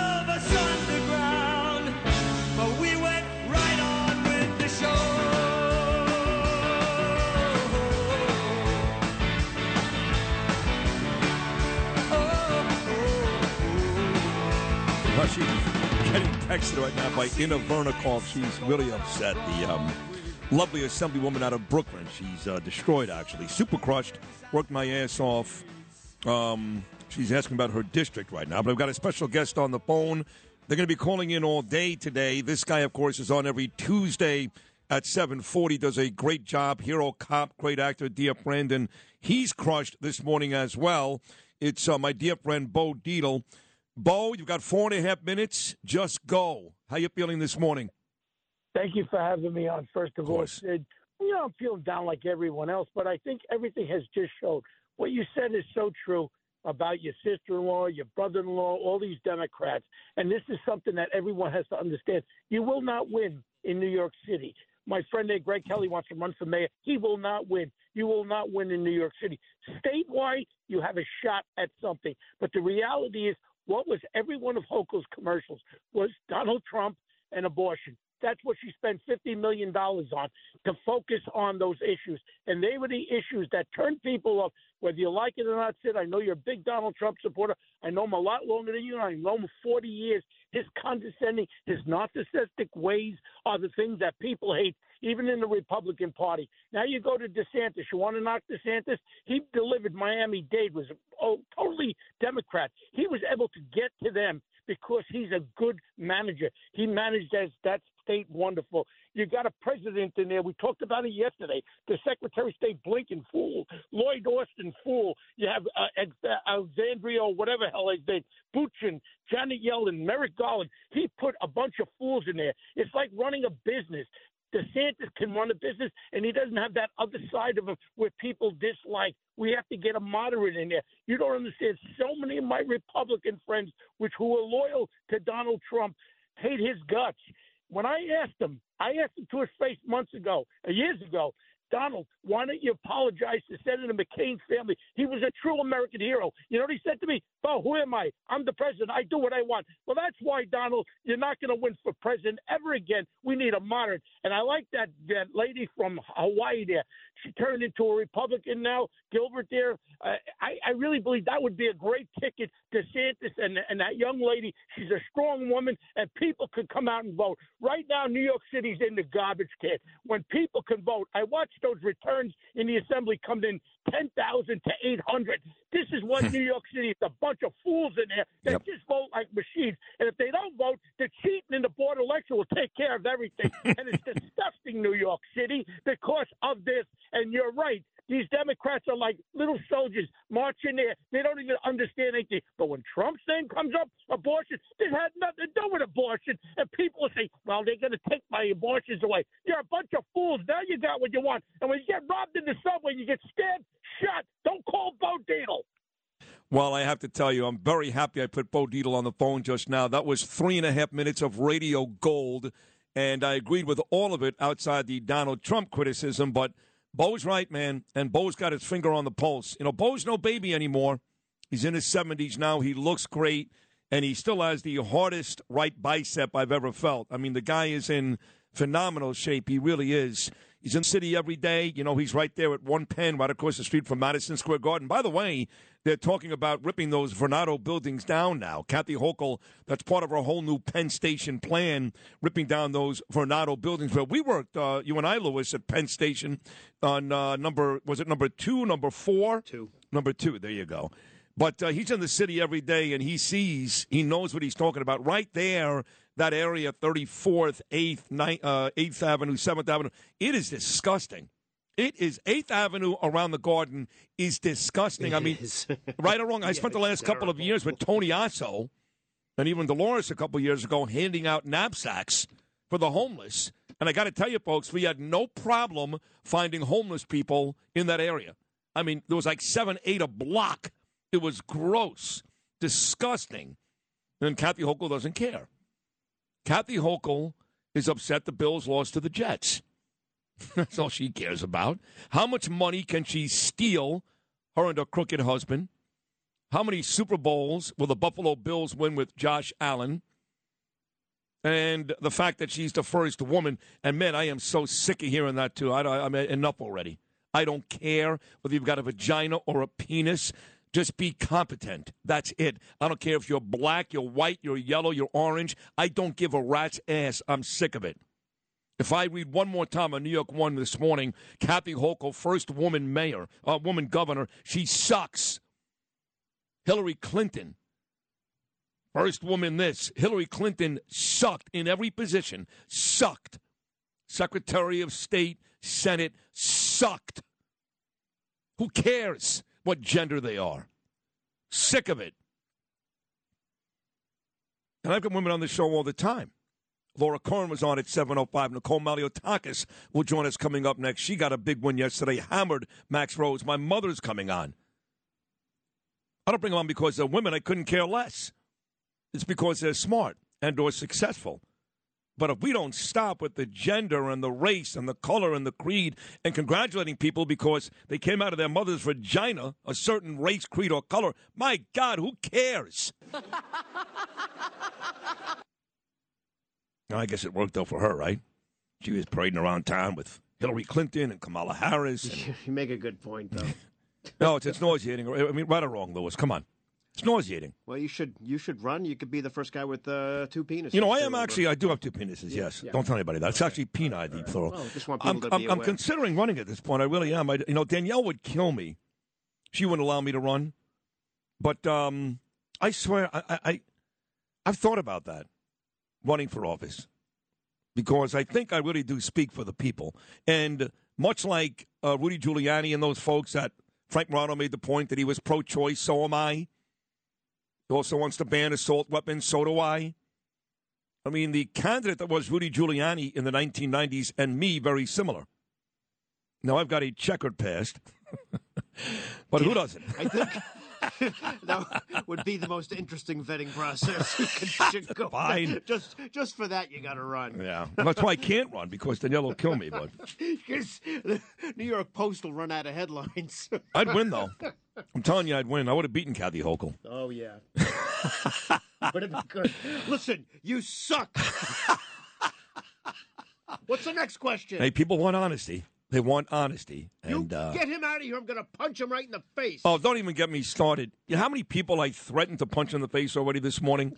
How many Macedonia, Phil, have I threatened to punch in the face today? Phil was one. Phil, you were one. Yeah, you, I, I got like three of those. Well, uh, because you talk bad about Paul King. Don't do that. I never did. Okay. Keep his name out of your mouth. I won't. talk- I won't talk about it. Don't talk about anybody that I know and or like. All right? Fine. But I'm okay with you now. I'm not mad at you anymore. You said you wanted to punch me in the face 45 seconds ago between But breaths. I, You I moved on in the last turn off- 45 seconds. turn off your mic See, now I want to punch you in the face again. Shut his mic off. God. Nicole Malliotakis is coming up next. Before that, we've got. See what you do? You just you, you keep going. Yeah, How would you blame this on me? You're just mad today, and you're going to take it out on the closest guy near you. I just happen to be within eyesight. Look at you. You're getting angrier. I know. I look at you, don't even more- look at me. I'm looking at you right now. I, seriously, don't look the other way. Look at Lewis. what a cute shirt he's got on today. East Village, New York City. Rosenberg declares candidacy. You'd be a great politician. Haskell just texted me. He said, your way to "Run, Sid, run." I think I would be a great politician. You politician. just threaten your way to office. hey, listen, I wouldn't take any garbage. I'll tell you that. You think I? You think I'd have an issue going up to Albany right now and yelling in the face of Carl Heastie Oof. or, or Stewart-Cousins? You think I'd be nervous or intimidated, or you can buy me, or you can buy me? That's for sure. That- that's the only issue. Yeah. You could bring uh, D batteries up with you. I'm going to do it. I'm going to do it. Why not? yeah, you Why should. not? Why not? The city, this state needs help, and I'm that guy. What are you going to run for? I don't know yet. Don't ask me somebody hard question. We just started. You're a politician now. I'm gonna ask you the hard I questions. just announced I'm running. You're asking me hard questions. I'm going to don't be the moderator. This is the questions they're going to ask. Well, I this is not guess even the hard one. I guess I'll start with assembly. I guess I don't know. You don't just Can't wander on stage. like Rudy Giuliani. you don't just wander on stage like, what are you doing here, Sid? You're like, I don't, I don't I've know. been I'm on stage many times before. Be fine. I'm Sid Rosenberg. I'm here for be select penis. I mean selectman. I think assembly. Uh, does that work for you, Phil? It's not. It's not big enough. I think you need to go grander. Like go straight for president. Oh, Look stop. what Trump did. He didn't run for anything. Look at that. Yeah, but I'm not Donald Trump. You're not I don't have his money. Maybe Senate. I got to think about it. I got to sit down with my people. I got Senate, I got Dr. I gotta did put it. together like a whole committee of. He lost to, to, to a But he- vegetable. he- he ran. He lost to a pomegranate. I mean, he lost to a, a Mr. Potato Head. Yeah, but it's, uh, yes, that's true. Bernard McGurk. Bernard has been a friend of mine for so long, and Sid, you too. Sid Rosenberg. Not good, great. Bernie and Sid in the morning I love you guys. I listen to you every morning and walk around the house laughing my butt off. on the Red Apple Podcast Network. I'm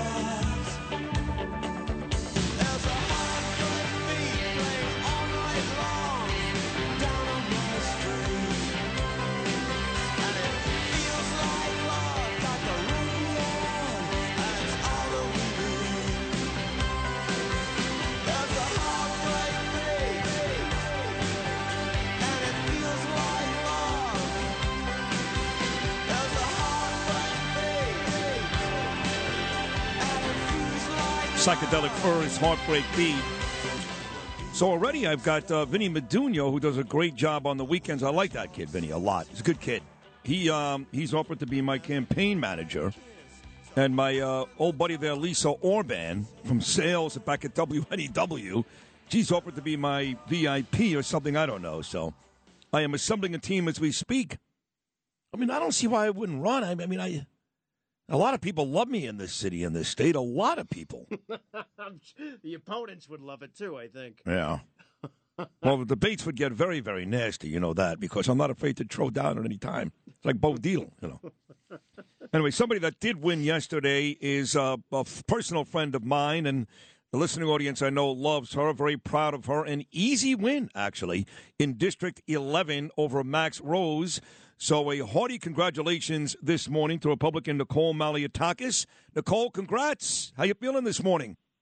Well, thank you, Sid. I feel great, and I want to thank you for your support and having me on so I could express my views. And and those who, uh, your listeners, who I know overwhelmingly came out yesterday, uh, do appreciate the support, and I look forward to returning to Washington to continue fighting. Yeah, Frank Morano actually pointed uh, you out specifically uh, specifically this morning as the person he's most proud of, living, of course, on Staten Island with uh, your victory yesterday. And uh, were you surprised a little by how easy that win was? Well, you know what? I uh, yeah, I was I was actually surprised by the margin. It was it was a substantial margin, and it made me feel uh, great that people appreciate the work that I've been doing. Uh, look, we've been delivering for Staten Island for uh, securing funding for our NYPD, our local hospitals. Uh, we've been helping thousands and thousands of people during difficult periods of their life, uh, cut through bureaucracy and red tape uh, to get what they are entitled to and deserve. Um, and and we've been making a difference here, giving a counter view to what the other members like Jerry Nadler and Alexandria Ocasio Cortez uh, are, are, are are talking about. I think it's really important to have some type of balance in our representation in Washington. Uh, and I just appreciate you know the people of Staten Island and Brooklyn giving me another two years to to be their voice, to go to Washington, to fight for what is right, which is secure borders, a strong economy, to stop the inflationary spending, to support our law enforcement, uh, and to ramp up energy independence and make sure that we are a secure country. I think that's that's been my platform the entire time, and I'm going to stick to that, and I'm going to continue to fight for those values. I saw a couple of weeks ago you debated Max Rose on some channel. I forget what it was. And uh, the defund the police thing came up. You mentioned the fact that you'd been in a parade a couple of years ago for defund the police, and they were actually screaming, people in the parade, kill the cops. And he said, hold on a second. That was not what the parade was about. And you said, it doesn't matter what it was about. You continued to march when it was clear this was an anti police parade, if there was one issue that you thought was the one that really, really had you batter him, is it fair to say that that was it? Well, I think it's clear to the people in this district that when uh, our law enforcement were under attack by people like Bill de Blasio and the radicals at City Hall and the defund the police movement, uh, you know, Max was right there uh, with those protesters. He turned his back on the men and women of the NYPD when they needed him the most, and that was wrong for him to do. Uh, and so we've always supported uh, our NYPD. We've went to Washington, did exactly what we said we were going to do. We secured millions of dollars in funding for them uh, to help them after they had been cut in funding from City Hall, and uh, we we we uh, supported the principles of law and order and pushing back on this radical bail law, which I hope you know the governor is going to be serious about now, considering that you know half the state I think uh, spoke loud and clear in saying that uh, they were not happy with the direction New York is going in. Um, so what I would say is uh, we have a real opportunity here, I think, to continue putting that pressure. We have more members from New York, from our area, going to Washington who are Republican, and that's going to help me in our fight to try to bring some balance and common sense back to government. Yeah, you know, you say that, you know, you won big and were likely to flip maybe four seats, Congress, right? Including or two out on Long Island. yeah. that way. Yeah. And yet it still feels like there was a death today. You know, it's like, well, like in mourning because of Zeldin's loss. And you mentioned Kathy Hochul. You were on this station quite a bit talking about her run. You specifically talked about the congestion pricing issue. So she wins and she gets to stay in power and uh, run this state. So, really, Nicole, how disappointing is that for New Yorkers? And do you see any, and be honest here, do you see any potential for this woman to change and at some point be just effective, not good, but an effective governor? Well, it is, it is really sad uh, waking up today and to uh, Lee Zeldin being behind here, and it looks like uh, I, look. I don't know whether he can make up the votes uh, between, but but what it what it does appear is that there was a clear split in our state. You know, nearly half the state spoke loud and clear and told Governor Hochul that they're not happy in the direction that we're going. In fact, you know, we lost uh, hundreds of thousands of New Yorkers in the last year. And, and those that's really the vote difference there. If those people would have stayed here and fought with us, we could have really had a different outcome. Right. Those people that voted for Ron DeSantis yesterday. yeah, well, exactly. That's why his margin was so big. Um, but, but what I'll say is that, again, I hope Kathy Hochul sees that there is a clear split here in the state of New York in terms of people who are happy with her policies and those who aren't. Uh, and I hope that she takes our concerns that we brought up during this campaign seriously uh, particularly the issue of public safety. We need to do something about that bail law. We cannot continue on this path that we are on. And so uh, I'll, I'm going to keep fighting. And, and, I'll tell you something else that was uh, a, a, silver lining. I believe we picked up uh, a few more seats in the state assembly last Yeah. night in my district. Yep. Uh, and that'll be helpful in this fight to try to get some common sense in Albany. No, you're right. I mean, if you look at the whole picture in New York, it actually was a pretty good day yesterday outside the gubernatorial race. But as for the country, was not the red wave we're expecting. We were expecting, in fact, we may have to wait till December 6th for the Georgia outcome. And it's very simple, assuming, of course, that we did win Nevada, which we did in Wisconsin. If Herschel Walker wins, then we gain control of the Senate, 51 49. If not, we don't. We have to wait now until December the 6th. Point being, Nicole, it was not the red wave we were all expecting at the very, uh, maybe a red puddle, like my friend Ralph said. Are you surprised that that was the case yesterday?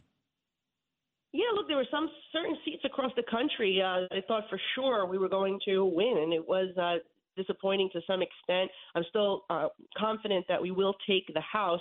I think uh, by you know depending on the margin and whether we take the Senate will be the difference on how much of an impact we can make next year to hold uh, President Biden and his administration accountable. Look, I'm going to continue to fight for what I said I was going to fight for, what I've been fighting for: secure borders, a strong economy, uh, for public safety, to support our law and order, to ramp up energy independence, to lower these uh, gas prices and food costs on American families. Um, I'm sticking to that platform uh, in this next term. But I'll say something else. I will now be the only majority member uh, from New York City, and so I take that responsibility seriously. Uh, there's going to be, uh, I think, a lot of opportunity for me to help the city of New York, to help my district in that role. Uh, and I look forward to doing that and continuing to build on our record of delivering uh, for the people of Staten Island, Southern Brooklyn, and, and giving them a much needed voice that they need in this blue city and this blue state. On the way out, Nicole, you have received endorsements in the past from President Donald Trump. And yet, there's a lot of Republicans I'm talking to this morning. Bo Dietl was just on, and he blames Donald Trump for some of the Republican losses around the country. Candidates that said, hey, Donald's my guy, he believes that's why they lost. What do you think about that, the Donald Trump effect, that even though he hasn't served for almost two years, that he's the reason why some Republicans lost around the country yesterday? Look, I don't. I don't think that's the issue. I think uh, the Supreme Court issue, uh, decision had hurt Republicans. Uh, the narrative that the Democrats put out there, which was a false narrative, including the one used by my opponent, um, was, I think, uh, you know, it worked in some states, particularly those states where there are more restrictions on abortion. Um, what I what I what I do believe is uh, we need to get together as a party and decide what we're going to do for 2024. We all need to be together in this and united uh, and rally around a candidate, whether it's going to be President Trump, whether it's going to be Governor DeSantis, uh, whether it's going to be somebody like Nikki Haley. We all just need to rally together and support a candidate early, uh, so that way they have the resources and the support to win. Because we must we must take back the White House in 2024. This this administration has just been nothing but disastrous Yep. every single step of the way, and every crisis we are seeing has been created under one party Democrat rule. So uh, look, let's let the dust settle. We'll see how things shake out in the House, uh, and uh, we'll go from there. But again, uh, you know, my constituents uh, have my commitment. that I'm going to continue to fight for those uh, principles that I campaigned on, uh, and and I'm going to continue to be a, a voice of reason within the city of New York. Well, congratulations. Well deserved. You work very, very hard. You are a terrific politician and a great friend, too. So I'm very happy for you this morning. I really am. Continued success. And uh, you keep talking. By the way, uh, Teddy Atlas event, annual, Staten Island, huge deal. The Hilton, you know, there on Staten Island. Last year, Max Rose was at my table. Will you be at my table next Thursday night this year? Yeah, well, you know what? We're in Albany. Uh, We're in Washington. I mean, next week. If I'm home Thursday night, I would love to be at your table. Okay, thank you. Congratulations again. You're terrific. I'm very happy for you. Keep kicking ass. Thank you. All right, Nicole Malliotakis right here, coming off a big win yesterday. I mean, she really crushed Max Rose. Look at this um, Instagram I just received from Kelly Baumeister Tagalamo. That's uh, she's from the Ice House restaurant in the Bronx. She goes, so now we're stuck with crime wave Kathy, Chuck the schmuck, all out crazy, and race baiting Tish. Great job to all you morons that didn't use your common sense here in New York. Well said. My mother's coming up, and Peter King, a very exciting 8 o'clock hour about to come your way on the number one news talk show in New York City. That's us.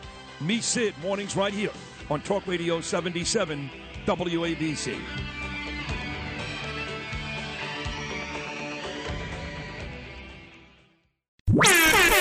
Bernie and Sid in the morning on the Red Apple Podcast Network.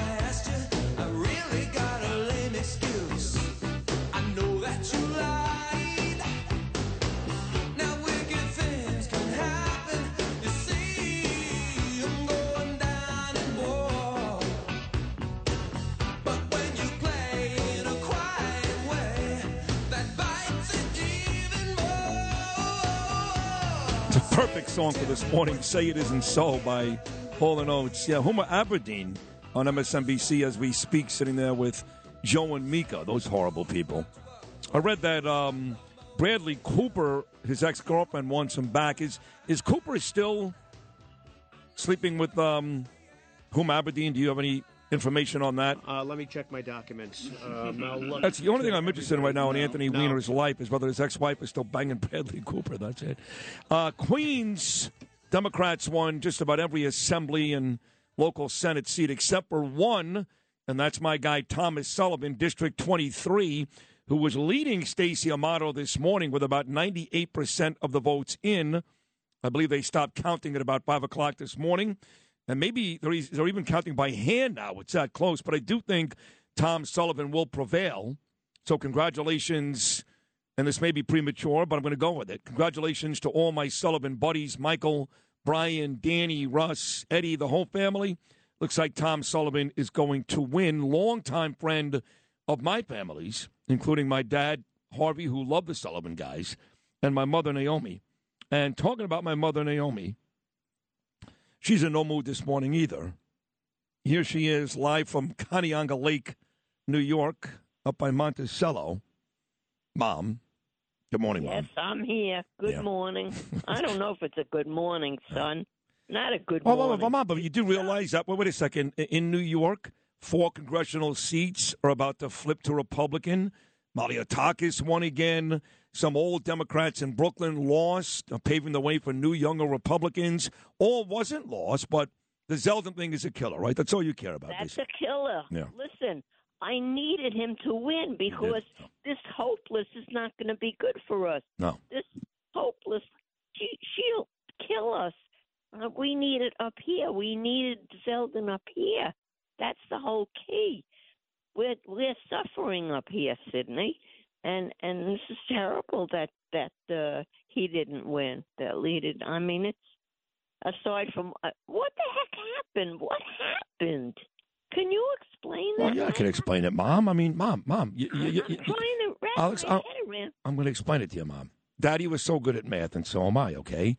Here's the math. For every person like you and me, a Republican in New York, there's about two times as much, if not two and a half times as much, as your oldest daughter, Alana. And they don't care how many people get killed, my sister. They don't care how high the taxes are. They don't care about any of it. All they care about is there's a D which means Democrat, or in some cases, douchebag mom, in front of their name, and they vote for Democrats. That's the answer. it's that simple. Yes, yes. Your own I daughter, know. my own sister, killing us. Yeah, yeah. I, I don't, I don't, I don't know what to say, Sydney. It's, it's a terrible day because I'm, I'm really upset. I'm I know you are. I mean, I really am because I don't know what's going to happen to us now. I really don't. Especially, listen, I'm not going anyplace. I'm certainly not starting over a new place, a new life, a new geography. This is where I live. This is where my home But is. let me ask you something. Let me stop you right there, Mom. If if if let me uh, rewind this tape 30 years ago, and Daddy's still alive, and you know you're in your 30s or 40s, and me and Lizzie are still babies, and and you felt this strongly about this race, and Zeldin lost 30 years ago. Would you consider then actually leaving? Maybe because at that point in time, when you and Elizabeth were really little kids, little ones, little children, we even looked about schools in Florida. I remember. We went, yes, we did. We looked about like relocating, and and Daddy said, you know, he could take his business and do it from. He he could stay here. His business could stay here, but he'd be able to manage back and forth with it and open up another section in Florida and it never came to pass. So I don't know. I guess it wasn't meant to be, Sydney. All I know is that this is where I've been. I'm in this house, Sydney. 1979 is when we bought this house. Jeez. And this has been my home. I mean, yes, we love Florida, and I still do, and we spent a lot of time there. But the fact is, this is my home. This is where I live, and and it's very sad for me because I needed Lee Zeldin to win. I really did. You know, when you say you need Lee Zeldin to win, Mom, for folks that don't really know the area uh, where we live up there, and you know, we live in in a beautiful uh, community, the estates, and beautiful homes, and a lot of folks that have beautiful homes in the city that spend their summers there. But you're only six miles away uh, from Monticello, and we talk about uh, towns like Binghamton and Syracuse That's and why Rochester. I needed him. Yeah, Sydney. That's why I needed him You're you're you're just answering my question. That's why I needed him. Because she's not going to help us up here, and it's it. I mean, Monticello is rotting, Liberty is rotting. These are my towns that I have to go to to survive, to shop, to do whatever I have to do. She's not going to help us up here. She's a devil. She's the devil. I don't care what anybody says. She's as bad as that creature in the White House now. Just as bad. Just as bad as that creature in the White. I mean, I can't believe what happened to us. I don't know. Listen, we have to move on because we can't change anything. But all I know is that at least we got the House, but now we're sweating it out to see if we get the Senate. Right. Well, we have to rely on that moron Herschel Walker. I mean, my God. I mean, I want him to win because I'm a Republican. I want to get the Senate. But could you imagine, Mom, that this is the guy that's going to actually? He's the one Herschel Walker. I um, you know, I said earlier Well, today. I'd rather have him than the beast No, of that's course, running- of course. Well, I just want to win the Senate. I don't care. He, he means nothing to me, but I just want to win the Senate. But That's right. Exactly. Yeah. Exactly. you know, That's we, we, we to- you know, Mom, we just went through a um a um really an unspeakable, sad time when Daddy passed away a couple of years ago. Ugh. So I hate to compare anything to a death, anything, because I know you're still struggling every day. Oh, but I but when you woke up this morning, it almost felt like a death in the family when Lee lost, right? It did. It did. Well, uh, first of all, I had to go to sleep. I, I, I finally turned the TV off at 20 after 3 this morning. Twenty after three. 20 after 3 this morning, I finally turned.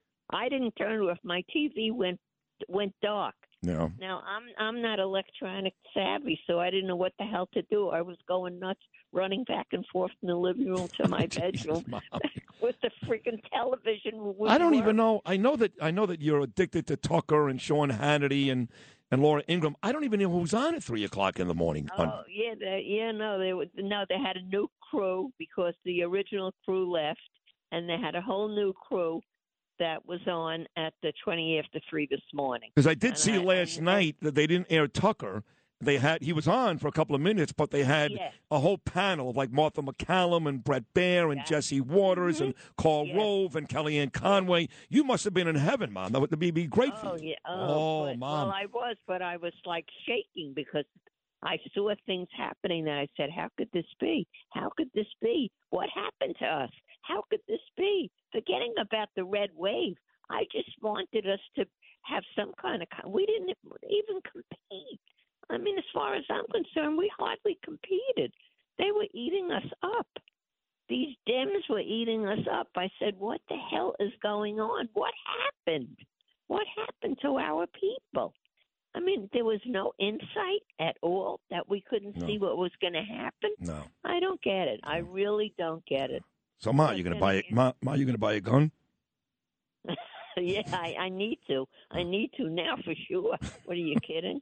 I'll, I'll get our friends Larry to help me with this because, because I mean I didn't mention last names, Right. but last names, but I mean I'm going to have to do something because I don't see I don't see thing really going well for me up here, and this is where I have to be to my last breath. This is my home. why don't you just go down to Ray Sherry, your other daughter? You got three. Her, her apartment in the same building where you used to live with Daddy in Aventura, and spend your winters in Florida and get out of here. No, I can't do that. But I am going to go down there and see if I could buy a small place. You That's are, right? What I want to do. Yeah. Yes, I am. Yeah. Not to spend the whole winter, Yeah. but just to get out of here like a few Do- weeks, do- like I used to uh, do with Daddy. We've all, we've always loved Florida since I'm a little boy. You and Daddy, right? We bought the place in Hallandale, and then you guys went to Yeah. Aventura. But do you love Florida, Mom, even more now because of Ron DeSantis? Oh, for sure. Yeah. Oh my God, I Yeah. love him. I love him, and then people that he, he surrounds us with, Marco Rubio. I mean, the people he surrounds himself with are just they're wonderful. Mm. They're wonderful, smart, caring people. I think that whole crew there are just terrific, just wonderful. And we're we have nothing here now, nothing. I'd love to see who do they, who do you think they're going to put in charge? of- Who's going to be running in 24? I want to know that. Who? Which side? Their side? Our side. Oh, what do you mean our side? Your boyfriend, the man that you still fantasize over, even even with Daddy when he was alive, he still did. Donald Trump. You think that he's going to really run again? Mom, he's going to announce on November the 15th, if not before, I'm being serious now. On November the 15th, if not before, he's going I to know, I- officially announce he's going to run. Yes. Yeah, but I heard him say that. But now that all this happened with us losing so much, Yeah. you think he still wants to do I, I, th- I think now more than ever. Now he'll say, I got to save this country. Look, we didn't do as well as I thought we were going to do during the midterms. I'm the only guy that can save us. You know, like when you hear Bo Dietl, for example, I know you love Bo. You guys practically made Oh, out at yeah. Gabe's bar mitzvah. Uh, when you hear when you hear him blame Donald Trump for what happened yesterday, or say that Donald Trump maybe is the wrong guy for the party moving forward, do you get upset with Bo, Mom? No, because he's allowed to have his opinion. I, Nothing will change my mind. Yeah. Trump is my man, and no, He's your man? will change. me. Not- Look, not that- Daddy? That's who I. Oh no, no, no, not in that. Oh, oh forget it. Nobody will down. replace Daddy. Not even in Donald Trump? World. Nobody, nobody. I'm There isn't big deal. another human being on the face of this earth that could ever compare to your dad, to my beautiful, beautiful husband. I agree. My I agree. angel. He Yeah. is. He was beyond, beyond the most wonderful human being put on the face. he, he'd be so upset this morning. I mean, forget about Oh, it. he would be. Oh, yeah. That, see, that's what I mean. See, that's what I miss, Sydney. See, Yeah. we would be both like carrying on and cursing. carrying. We would be like crazy people, him and I. oh, my I mean, God. we were so much on the same page. And and he was so sensible. You know, your dad was such a bright man. He was so bright. Yeah. Uh, but when it came to this stuff, Mm. oh boy, he was so adamant about who he liked Yeah. and who he didn't like. He was just a delight. Mom, what are you going to do come uh, Thanksgiving when you go to Tamara's house? I love dearly, by the way, my beautiful little niece Tamara and my nephew Lorne. And uh, Harry and Alana are there, and they're, they're, they're, all excited. Kathy Hochul's the governor, and uh, Joe Biden. I don't know that I'm going. They, I told them already, and they went crazy. But I don't think I can really, and, and not because of any of them. Because no, I have to live with them, and they're not going to change. They are who they are. Right. But uh, to go there, the last time I was there, Sydney, I was there with Daddy, and the thought of me going there and him not Yeah. being, No, I don't agree. know that I can. Well, you know, we actually said we said no yesterday too because believe it or not, Mom, and uh, I know I think you realize this. The last time I actually saw Daddy alive because you were in Florida, you got to see him the night before he passed away. You and Alana, I didn't. The last time I saw him alive was at Tamara's house Thanksgiving. Uh, That's what I'm talking Yeah. about. yeah, So I, I don't, I don't know that I can do this. yeah. I really don't. But I'll see what happens. I doubt I'll be able to do this. You know, I'm. You can come to our house. You want to come to us in in uh, Queens? I can't do that, Sydney. I don't have transportation. Take the not short line bus. What are you talking about? Monticello. I'll pick you up in Get Paramus. out of here. Well, you're crazy. Come on. Are you kidding? You think I'm going into Manhattan now with this hopeless? Wait a second. This hopeless. This hopeless now. The new governor. You think I'm traveling into the city? Mom, I'm no in way. I'm in Manhattan every day.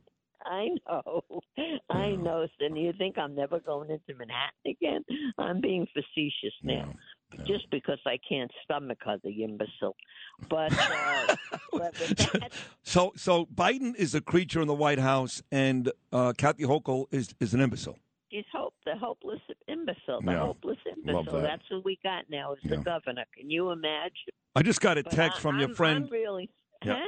I just got a text from your friend Susan uh, Otto Brown, and she's terrified that you're going to leave Bethel. She said, "Please tell your mom not to leave Bethel." You made it very clear you're not going to, but now the people up there are nervous you're going to leave, and they're listening right now. So Yeah, well, that's not happening. This is where I've been for 44 years, and I'm not moving out of here. That's for sure.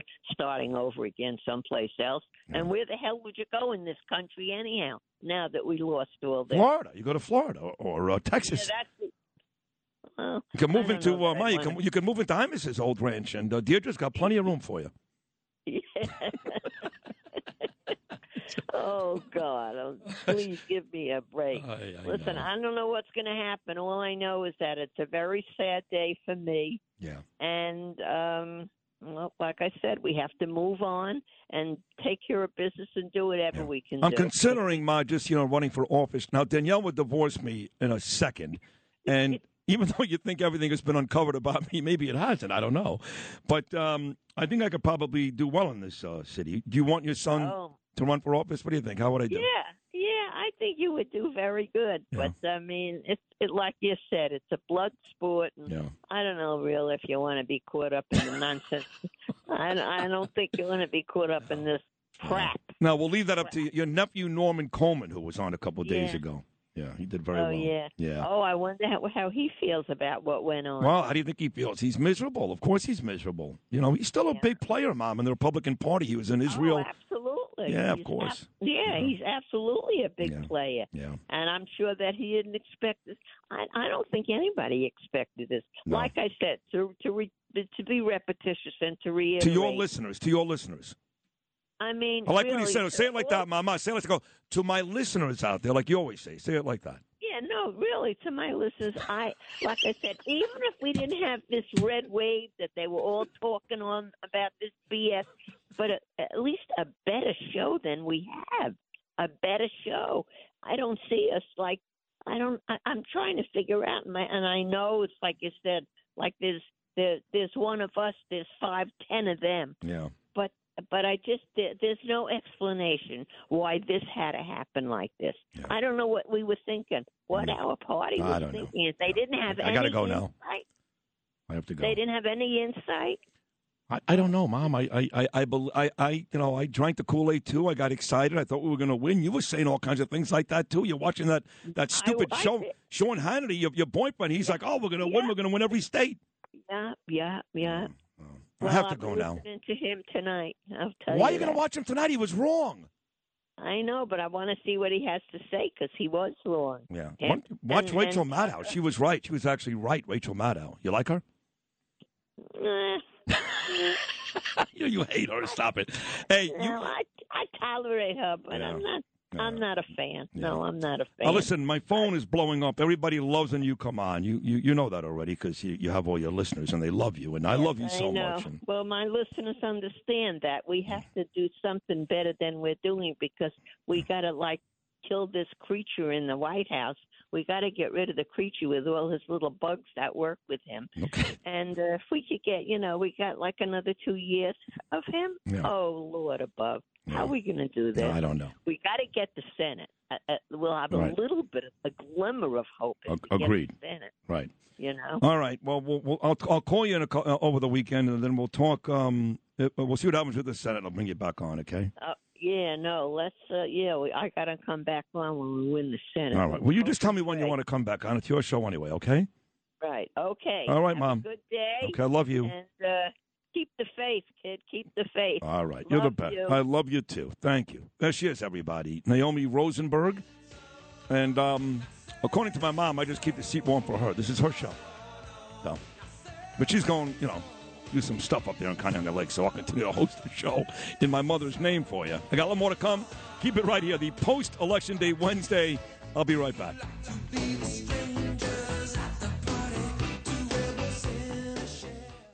This is the 77 WABC Lou Dobbs Financial Report. Stocks riding a three day win streak as Wall Street weighs election results and key economic news. The Dow Jones Industrials led the major indexes, closing more than 300 points higher yesterday. Shares of Disney lower in extended trading. Disney missed third quarter revenue targets despite adding more than 12 million streaming subscribers. Operating costs outpaced Disney parks and studio profits. Wall Street getting more retail data with September's trade sales and inventory today. As prices and interest rates rise, consumers are spending less. That's leaving retailers with excess inventory. Rivian reports third quarter results today. An October recall forecast to affect revenue. Still, Rivian can bounce back with its production guidance. Investors will be looking for any adjustment to the EV maker's 25,000 vehicle target. Please join me several times each weekday right here on 77 WABC. This is the Lou Dobbs Financial Report. Keep listening for more to 77 WABC for the Lou Dobbs Financial Report. This is Lydia Reports on 77 WABC. Here's Lydia Serrani. Oh, what a night, Sid. Oh, what a night. I was at uh, Lee Zeldin election headquarters I- last night. I saw you. I saw the Instagram pictures. You holding the microphone. You and Monica Crowley and other famous people. And uh, I wasn't jealous. I was home in bed and tired. and I was knew, very and, and- tired. And, I had a feeling he was going to lose. And I didn't want to be there if that was going to be the case. You know what I mean? Well, we saw from the beginning when he didn't get New York City over 30%. I'm looking at the uh, Board of Election totals, and you have over 1.2 million registered voters in Queens, and like 400,000 of them turn out. He didn't win as big as he should have in places like Queens and in Nassau. In Westchester County, he lost. So, you know, people just didn't really come out and turn to, you know, turn out to vote. And, you know, everybody was talking like, what went wrong? What went wrong? And, you know, I- I even said if he wins, because it would be a statistic miracle because uh, Democrats are two to one to Republicans here in New York State. So it would be a statistical miracle if he won. He'd have to get all the Republicans, he'd have to get all the independents, and he'd have to get a bunch of Democrats to also turn over Right, to you- his side. So his performance was amazing. I you mean, said he it lost great. by five points. You said it great. Nothing went wrong. He ran a tremendous campaign. The fact he only lost by four or five points speaks to how lousy Kathy Hochul did. But as I just explained to my mother, and you just said it again, it's simple math. The math does not ever indicate you're going to win. I don't know how Pataki did it, but he's the only one. We've got one example in were 20 more plus years. back then. I guess so. Republicans Now they're all voting for no, Ron DeSantis down in Miami. There, there were more Republicans back then. There was also a mass exodus of Republicans that left New York to go to Florida and other places. And here's the other thing I will say that I think Lee Zeldin, where he went wrong, I think he should have come out from the beginning. And I had been saying this, but people said to me, oh, nobody cares about abortion. They care about crime. Yes. Yes, 90 a lot of people care about crime, but you can't discount people's feelings. And there were so many lies, so much fear mongering by the Democrats. I'm t- I had a friend of mine who put up a post on Facebook. I was telling Judge Weinberg this story, and this is a very smart girl. And she said to me, she put it out on Facebook. She said, "Oh, I, I've had two abortions. This is a married girl with with two kids." I'm like, "My God, I can't believe she's saying this." When I read her post, she says, "I went in for my ultrasound, and the baby had died. If if if uh, uh, Lee Zeldin becomes governor, they'll force me to carry my dead baby up until you know all these." And I said, "No." No, no. e- Even in a state that outlaws abortion, especially, uh, they would not force you to carry a dead baby in your body. That's not an abortion. That's not what we're talking about here. But there's so much fear mongering. Then they said, "Oh, they're going to overturn gay marriage." So there were so many lies. So I think from the beginning, Lee Zeldin, he should have come out. He And did. he didn't have to alienate his base He in the beginning and say, "No, he didn't." In the beginning, say, "I'm not going to touch abortion." he was quiet about Well, it. well, wait, should- wait a second. When he started running two years ago, Roe versus Wade was still intact. Once that happened, he came out very quickly and said, I'm not going to change it. I mean, look, here's where I disagree with you. The policies don't matter. He could have gone out and yelled and screamed, I'm pro choice. It wouldn't have mattered. Democrats vote for Democrats. I don't believe there was any issue that cost Lee Zeldin this election outside of I'm a Democrat. I'm never voting Republican outside of Bob freaking Holden. That's it. Well, then that brings me to my other point. While we know January 6th was over two years ago, it's a non factor. It was a riot. That they, they are not, those people are not indicative of the Republican or the Conservative Party whatsoever. The Democrats are obsessed with it. And who do they have on their side? The mainstream media that continues to perpetuate lies that cops were killed, that it was an insurrection, even though nobody had a weapon, even though the only person that died was Ashley Babbitt. So I also think that Republicans can't discount Democrat feelings because there was no red wave. I, I think that it's important. That's why I love, I'm not kidding, I love working at WABC because we have Democrats on, we have independents on, we have all different kind of people on. We don't speak in an echo chamber where we just want to hear what we want to hear. It's important to hear other people's opinions. And based on most of my friends are Democrats. Hello, I was a journalist for 20 years, and I'm telling you, abortion was a huge deal for them. These social issues was a big deal, and so was January 6th. And they hate Trump. So anybody associated with Trump, they are automatically going to vote against him. So that's why Lee Zeldin, in my opinion, he could have won if it wasn't for abortion, if SCOTUS hadn't sent it back to the states, and if it wasn't for the lies perpetuated by by the mainstream media, Kathy Hochul, that he was going to overturn abortion, overturn gay marriage, and Trump. I'm sorry. Trump was a fantastic president. He was an amazing president. But look at look at what happened all across the country. A lot of his candidates, they should have won by a landslide. I mean, look at Arizona. Kari Lake should be winning there. They they have a migration problem that's out of control. And yet look, It's it's a basically we don't know yet. Listen, I, uh, I, I, I you are you are what to say. you are echoing the same sentiment from Bo Dietl this morning. My Instagram at rosenberg.sydney. I swear to you, I've got so many people DMing me that are saying I happen to agree with Bo Dietl about Donald Trump 100 percent, and you're echoing the same exact sentiment. Now I disagree, but that's fine. That doesn't mean I'm correct. You're probably right, you and Bo. So what you're saying about Donald Trump may very well be true. I'm not going there just yet. But based on yesterday, you guys may be right. We we gotta win. We gotta win. We gotta come up with what is the definition of insanity? Doing the same thing over and over again and expecting a different outcome. January 6th was a was a game changer. We know the truth of what happened, but it doesn't matter at this point. We have to acknowledge how people feel about it. They think it was an insurrection, and when you've got mass media on, you know, continuing that nonsense, we gotta address it. But again, I gotta wrap this up. This report is sponsored by the Seafire Grill. Visit the Seafire Grill in Midtown Manhattan for a romantic date night by their fireplace or for your next private event. Excellent service, the freshest seafood in Manhattan. Check it out, theseafiregrill.com. Nice job, Lydia. Great job. In fact, check out Lydia every weekday afternoon, sitting alongside my friend, the great John Catsimatidis. Cats at Night, 5 p.m. every weekday. That's a terrific show, kicking Sean Hannity's ass, by the way. 5 to 6 every weeknight. You can follow Lydia on Twitter, at Lydia News, on Instagram, at Lydia News 1. You know, I just noticed um, the video is up. So Eric Salas, Gabby Lopez, and the video crew, they shoot some videos every day. The whole show is not live anymore on video. I wish it was. But they do shoot some videos, good guests, and they put them on Twitter. I see it there, Instagram. It's very good stuff. And I'm wearing this relatively tight sweater from Vince, which is a great store. And at the risk of sounding really douchey, Stand by. I look really sexy, don't I? Yes, that was the consensus from all of us. Shut up! Don't We couldn't stop patronize me. talking about it in the, in the control room. That's all we've been talking about all show. Has anybody even said it once? I didn't even realize you were here. Let's go right to traffic. he God, I actually hate you. uh, I really who- do. Who is that uh, doing the show today?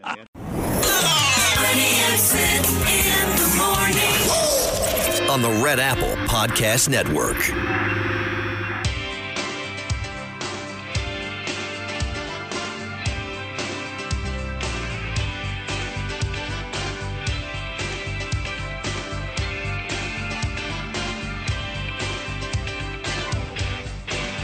I got to tell you about this huge honor that I received from the Vietnam Veterans of America, Chapter 126.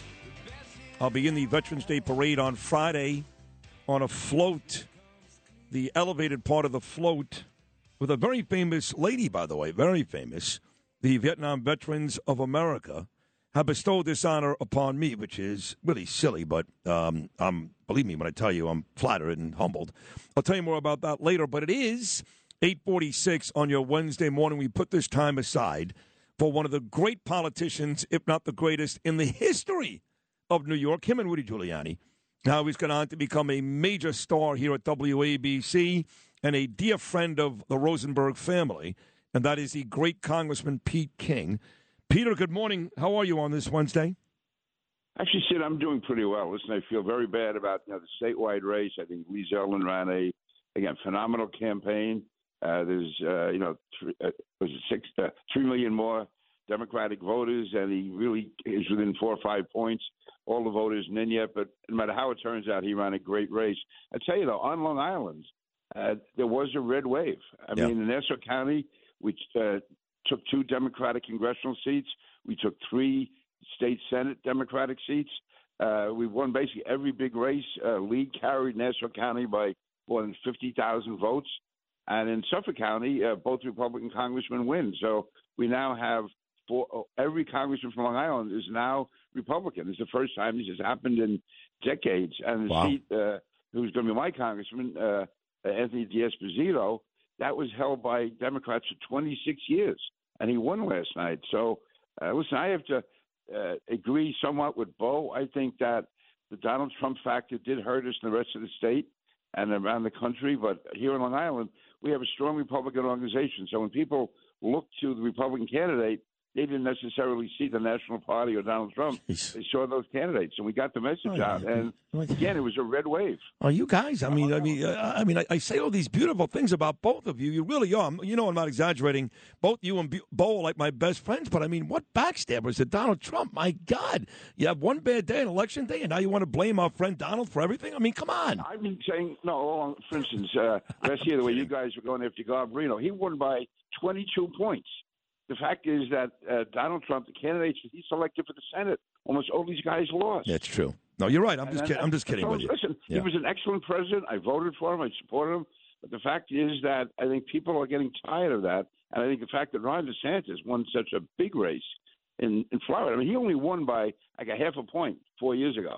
Right. Now he, Yeah. he ran, he, you know, ran the table down there. So I think we have to go forward, and we have to. Uh, uh, again, there is a basic Republican vote that's there. We saw it uh, uh, in Nassau County. You know, Nassau County is not a Republican county anymore. We had with Laura Curran, a Democratic county executive. We had Democratic district attorney.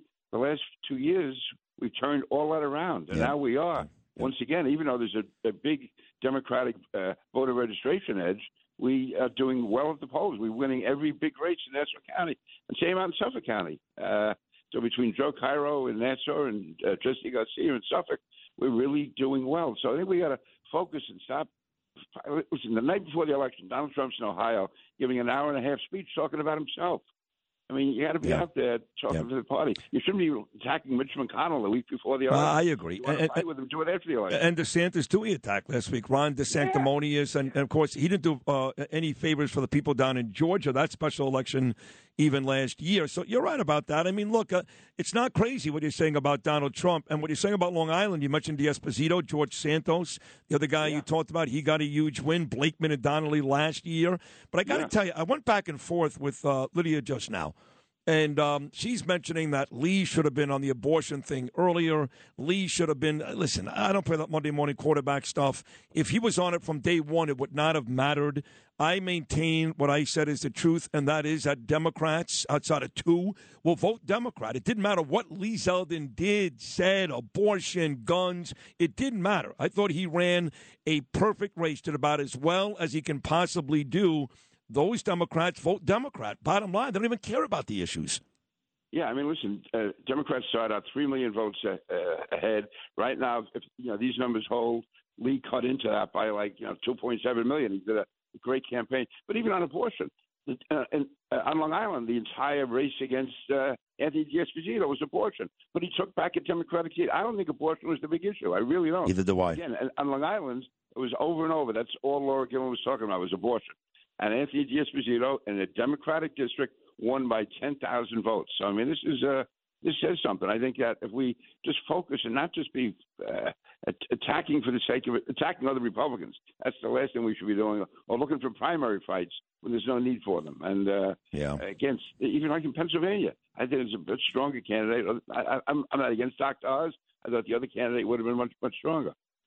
Oh, he lost to Fetterman too, which is, I mean, if you really think about it, Pete, as a guy that was involved in politics for nearly 40 years out on Long Island, Homeland Security, I mean, a really decorated, tremendous politician. When you see John Fetterman win in Pennsylvania and the balance, the balance of the Senate, if we're going to get it, lies in the hands of a former NFL running back, Herschel Walker.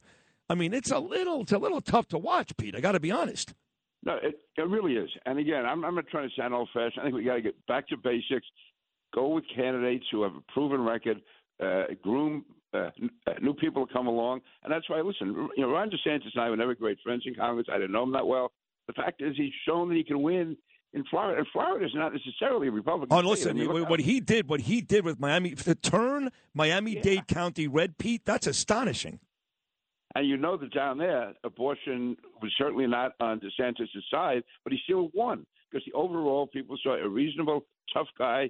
And listen, the average person does not want all this transgender stuff in schools. They don't want all this woke stuff that's being, uh, you know, rammed down their throat. Uh, They they really want traditional values, but they want to have a sense of stability. And I think that's what DeSantis uh, showed down in Florida. I think that's what uh, people like uh, showed here on on uh, Long Island, and also uh, Mike Mike Lawler. He knocked out Sean Patrick Maloney. I mean, Lawler's going to be a great member of Congress. It looks like Mark Molinaro won.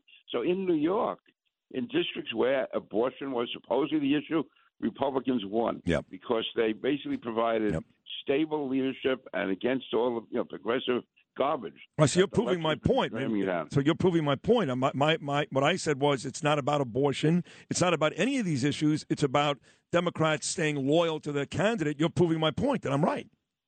except that Republicans, again, they unseated. I mean, Lawler unseated a Democratic congressman. Mark Molinaro won a Democratic seat. So Right. they took it by being reasonable, responsible Republicans. Gotcha. Very conservative. Mike Lawler is a real conservative, pro-cop guy. And uh, but we don't get sidetracked on uh, issues about uh, you know who who won and lost the 2020 election and uh, and all that. And uh, people don't want to hear that. They want to talk. Well, but you know, you say they don't want to hear that, okay? But look, he's going to run. He's going to announce sometime between today and November the fifteenth. He's going to run. If he would, if the, the Republicans would have destroyed it yesterday, he would have taken credit. Now he's going to say, "Oh, now you guys need me more than ever." I mean, you couldn't even win when I, I handed it to you. I made it easy for you, so you know, no matter what happens, Trump is going to make an excuse as to why he's the right guy. And you know that right now, Pete King, with DeSantis' very impressive performance in Miami Dade in Florida, Trump is going to kill him. He's going to kill him. It may be as of today or tomorrow, but I think the more people think about this, they're going to say, "Hey, we want stability." So I would not in any way uh, sell uh, Ron DeSantis short.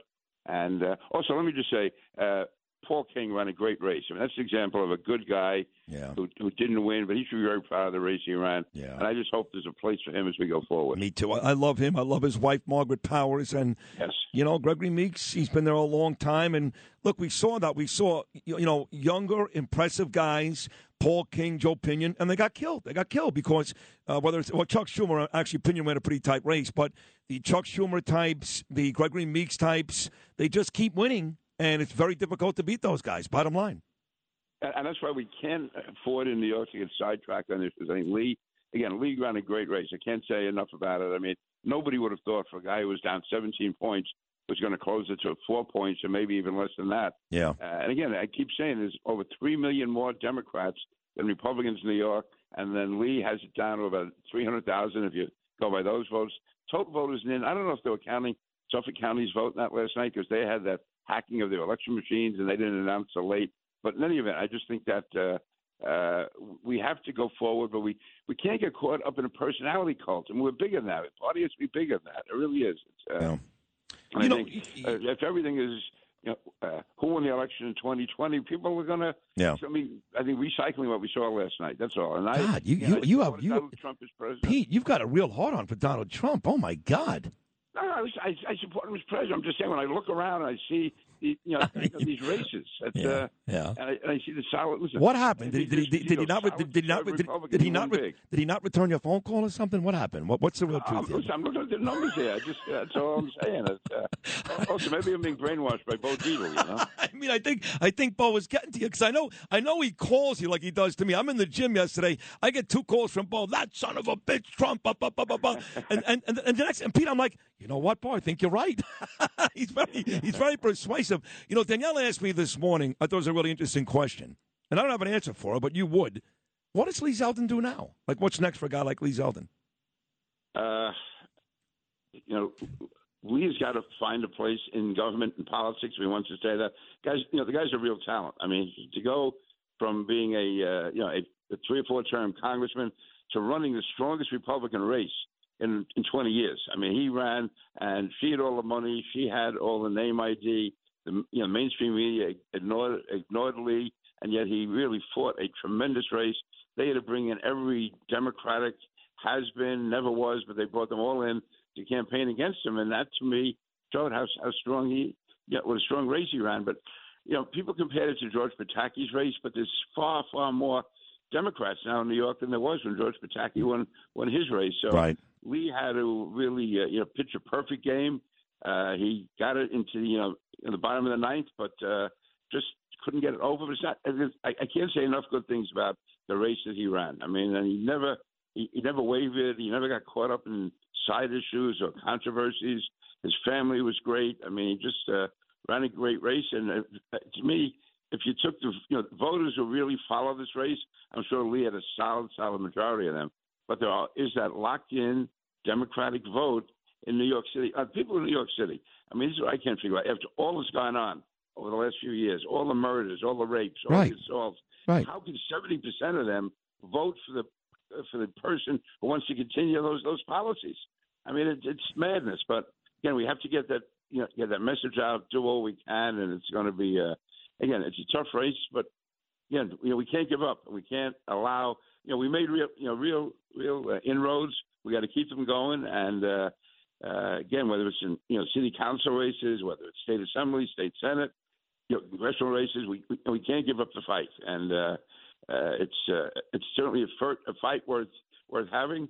Uh, and, to, to me, make sure we win in 2024 and not get caught up in side issues. That's all. All right, fair enough. It's another great appearance.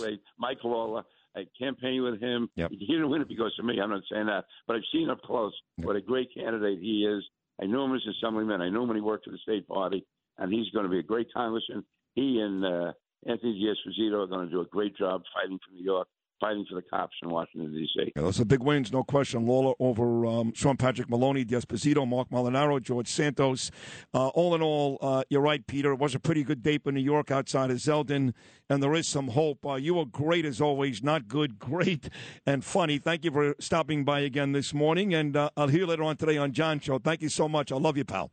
Okay, great. Thanks, Ed. You're the man, Peter King. Still got another hour to go. It's been a great three hours. About six guests already today, all providing different looks at this race. Did Rudy call you back? No. Did you piss Rudy Giuliani off, Macedonia? Why? Don't talk to him about the Brooklyn Nets. He doesn't care. Or the Denver Nuggets. He doesn't even know who Jokic is. All right, will happen again, I promise. All right, we'll come back with the fourth and final hour right after this. Bernie and Sid in the morning. on the Red Apple Podcast Network.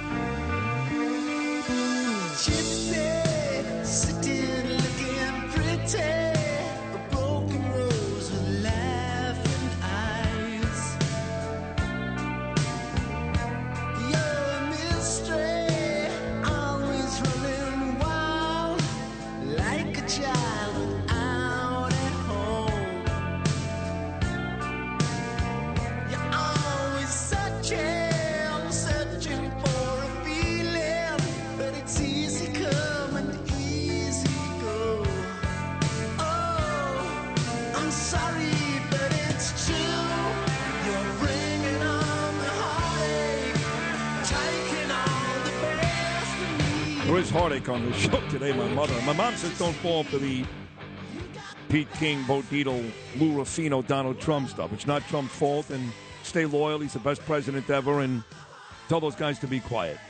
Frank Morano, Laura Curran, Bo Dietl, Nicole Malliotakis, my mother, and Pete King already all on today, and I'm waiting for Rudy Giuliani to call me back because, well, maybe I can't. I don't know. I, I'm so conflicted about so many things now. I mean, I felt so great about Trump, and you idiots now making me think twice, you know.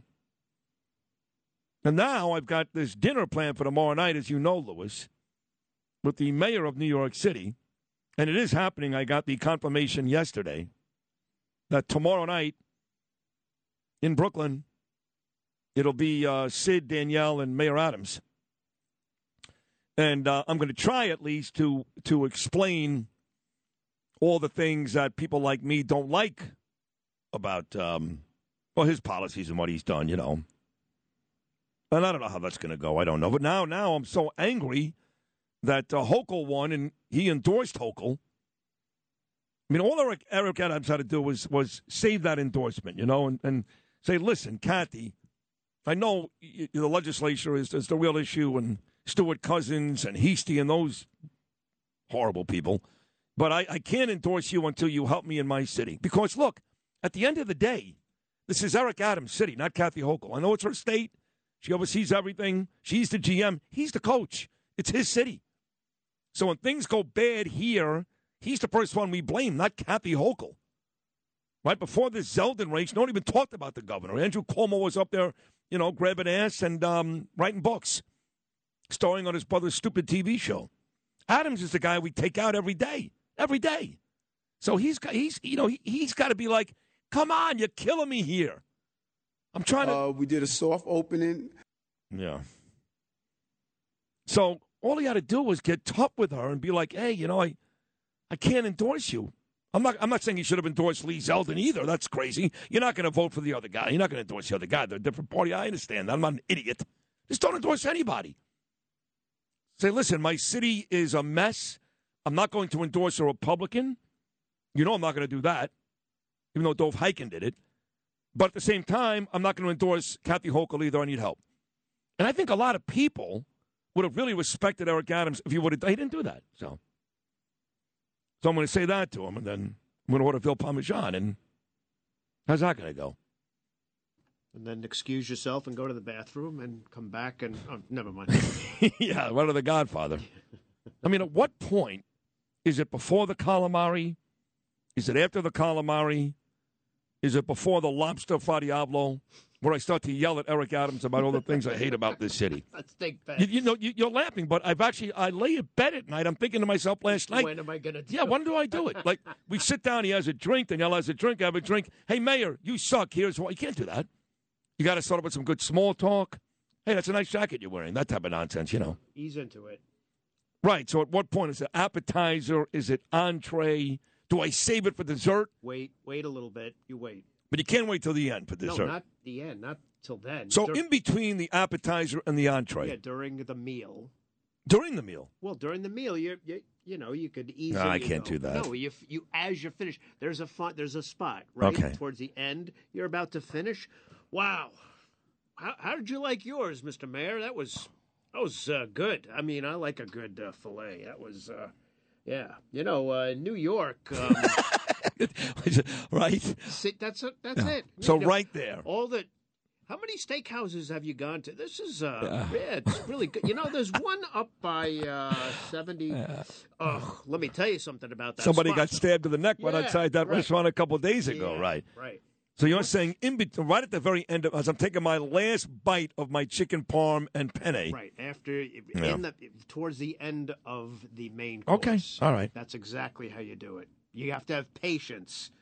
Mm-hmm. Don't just jump right into it and say like, you know, why are you such a moron? There's a better chance that I say nothing at all than jump into it right away. There's a better chance it's just two hours of broing down and remember those days in Brooklyn and Yeah, right. you know that, right? That I mean, I, I'm a very, very tough guy.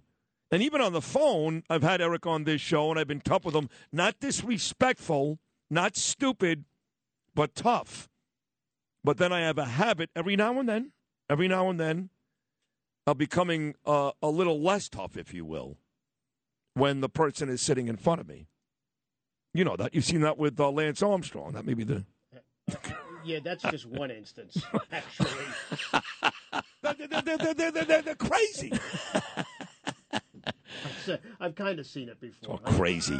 You got a lot of nerve calling me crazy. I talk to people all the time. And people have said to me the last couple of days, a lot of them, a lot, anecdotal, but a lot.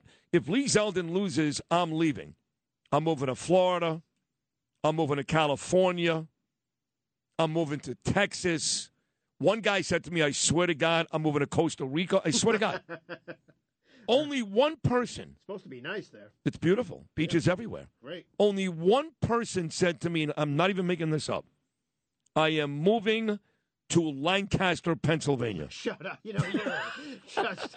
I, I don't even know why I bother talking to you sometimes. I swear to God, I, I can't. Well, what believe kind of crazy person does something like Who wants to move to Lancaster? It was a, a person that doesn't want to get stabbed Okay, but that's where you go, Lancaster. Isn't there a safe place for the beach and 85 degree temperatures? You want to go to a place that's colder, surrounded by Amish in the middle of the mountains in Pennsylvania? Who does this? There's no Amish there. I mean, stop. It is. Just, okay. Phil, s- sit down a second, Phil. Yes, No, sit Phil. down. No, Phil, we're only on the air. Is there or is there not a healthy amount of Amish outside of Lancaster, Pennsylvania. I, you said inside. You didn't say outside. it's right there. They're down the block. Outside, of course, there's Amish. They're right down the block, Lewis. They're not Hasidim, they're Amish. By the way, who cares? what, what kind of life is that? You're going to be riding in a horse and The a Amish buggy. are scary, violent people. I'm not. I'm not going to see any, Phil. They're, the ma- the mayor of Lancaster is an Amish horse. I am not going to come out of my house. What what is it about? Like, what what what what do you I like? I brought up a city. That's it. It's the only city you brought up, not Miami, not not not uh, Carmel, uh, California. How about Myrtle Beach? How's right that? there, you go. Okay, well that's another one too. I would start there personally before I went to Lancaster.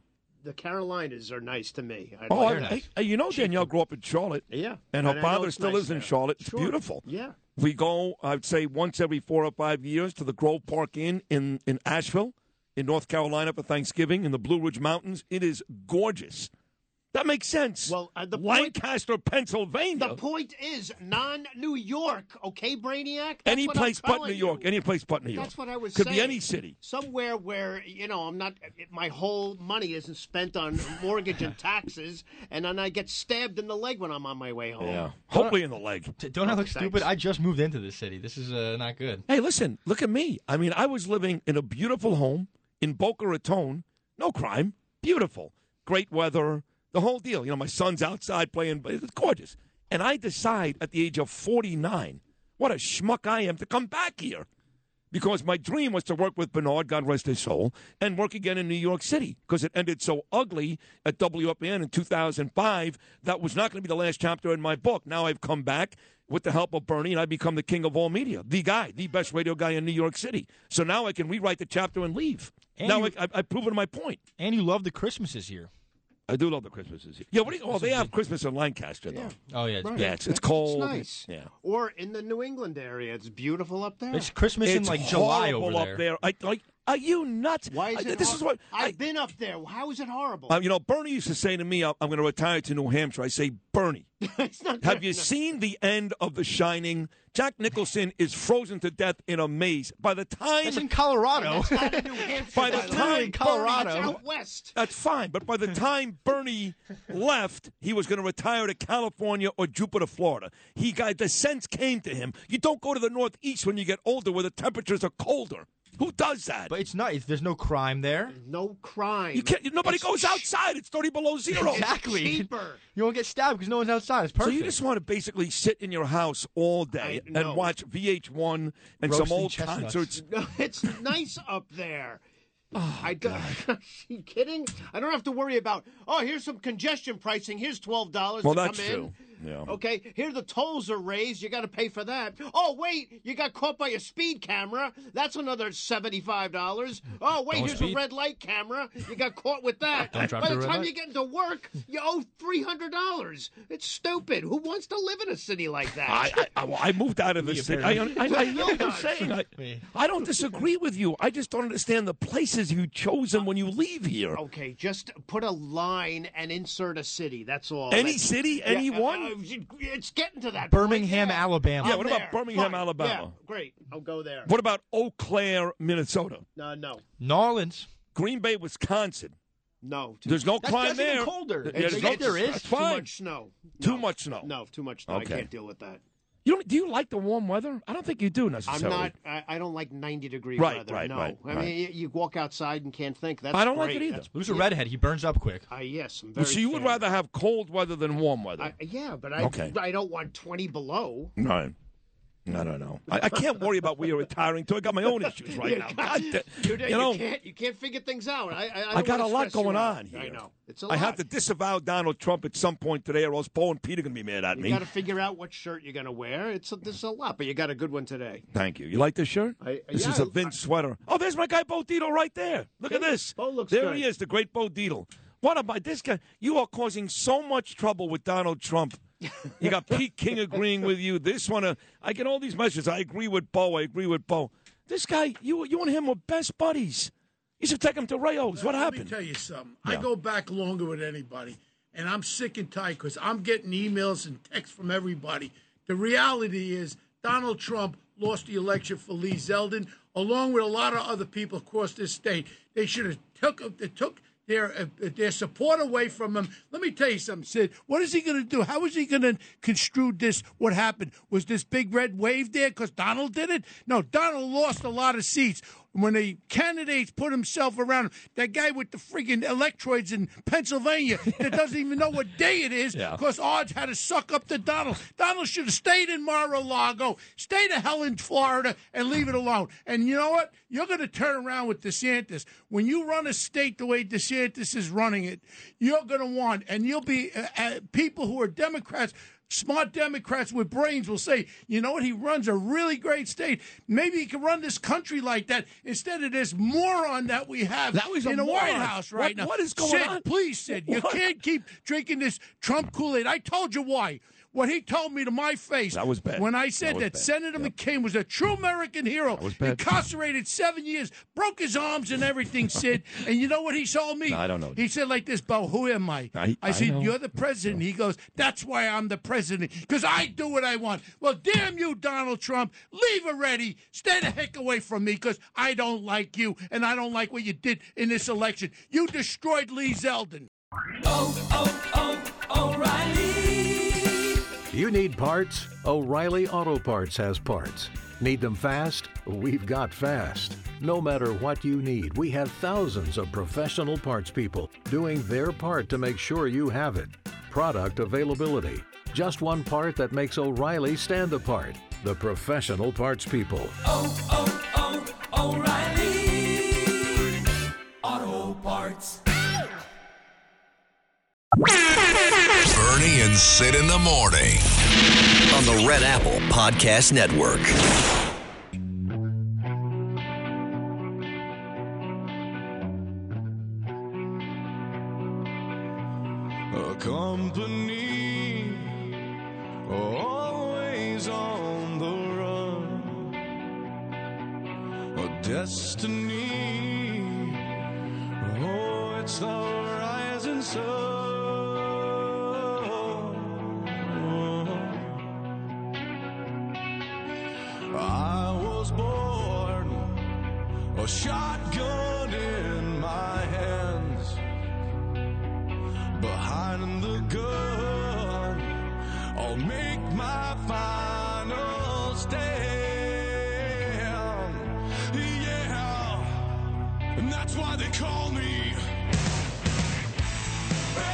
This show. They're going to go through the roof the next two years. I'm telling you, folks.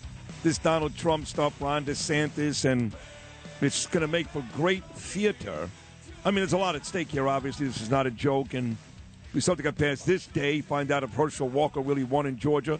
And in fact, we took the Senate back. We're going to take the House. That's, that's uh, done. So that's a lot. That's a lot. You know, that may not uh, come out till December the 6th with this runoff. So that has to get done. That's very important that Walker beats Warnock and we get back to Senate. We're assuming, of course, Ron Johnson holds on in Wisconsin. Laxalt wins in Nevada. We'll lose Arizona. Fine, give that to Kelly. We still take back the Senate if, in fact, Walker wins that runoff against Warnock on December the 6th, according to Deb Valentine. So that's a lot. Got to worry about that. We get that done. Now we've got the House. We've got a slim majority in the Senate, but we've got it. And then we work on this uh, 2024 race, which already is getting very ugly on my show, which I love. Pete King, Bo Dietl on one side, I'm on the other. I'm inching away, but uh, I remain loyal with my mom. Here is Joe on Long Island. He's on line two. Good morning, Joseph. Good morning, Sid. I am so ticked off at that meatball Bo Dietl. Where was he? Bo Dietl, the way he's talking about Donald Trump. This guy, what's wrong with this guy? Was he like this in his first four years as president, where he went after Putin, went after China, the gas prices, the border? Where was Bo Dietl at that Well, let me just say this in defense of, Bo, of uh, Bo Dietl, Joe, and thank you for the call, and Pete King. Neither one of those guys is denying that Trump was a good president. They're not saying he wasn't good. Neither one. In fact, it's the complete opposite. Both Bo Dietl and Pete King are on record saying he was a great president. But, but, now that he's lost, ever since then, he has become an issue for the party. First, a rigged election. Now, you know, actually, just now on Fox Business, this isn't great. Maria Bartiromo's show.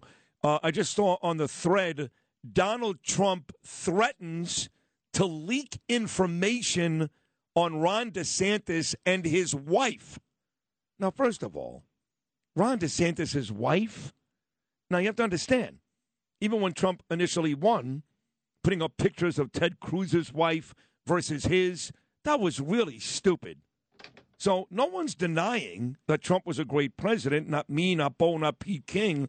But what they're saying is since he's out of office, fighting with DeSantis, fighting with everybody else, rigged election, he's hurting the party. And I have to tell you, they may not be wrong. What a good strategy.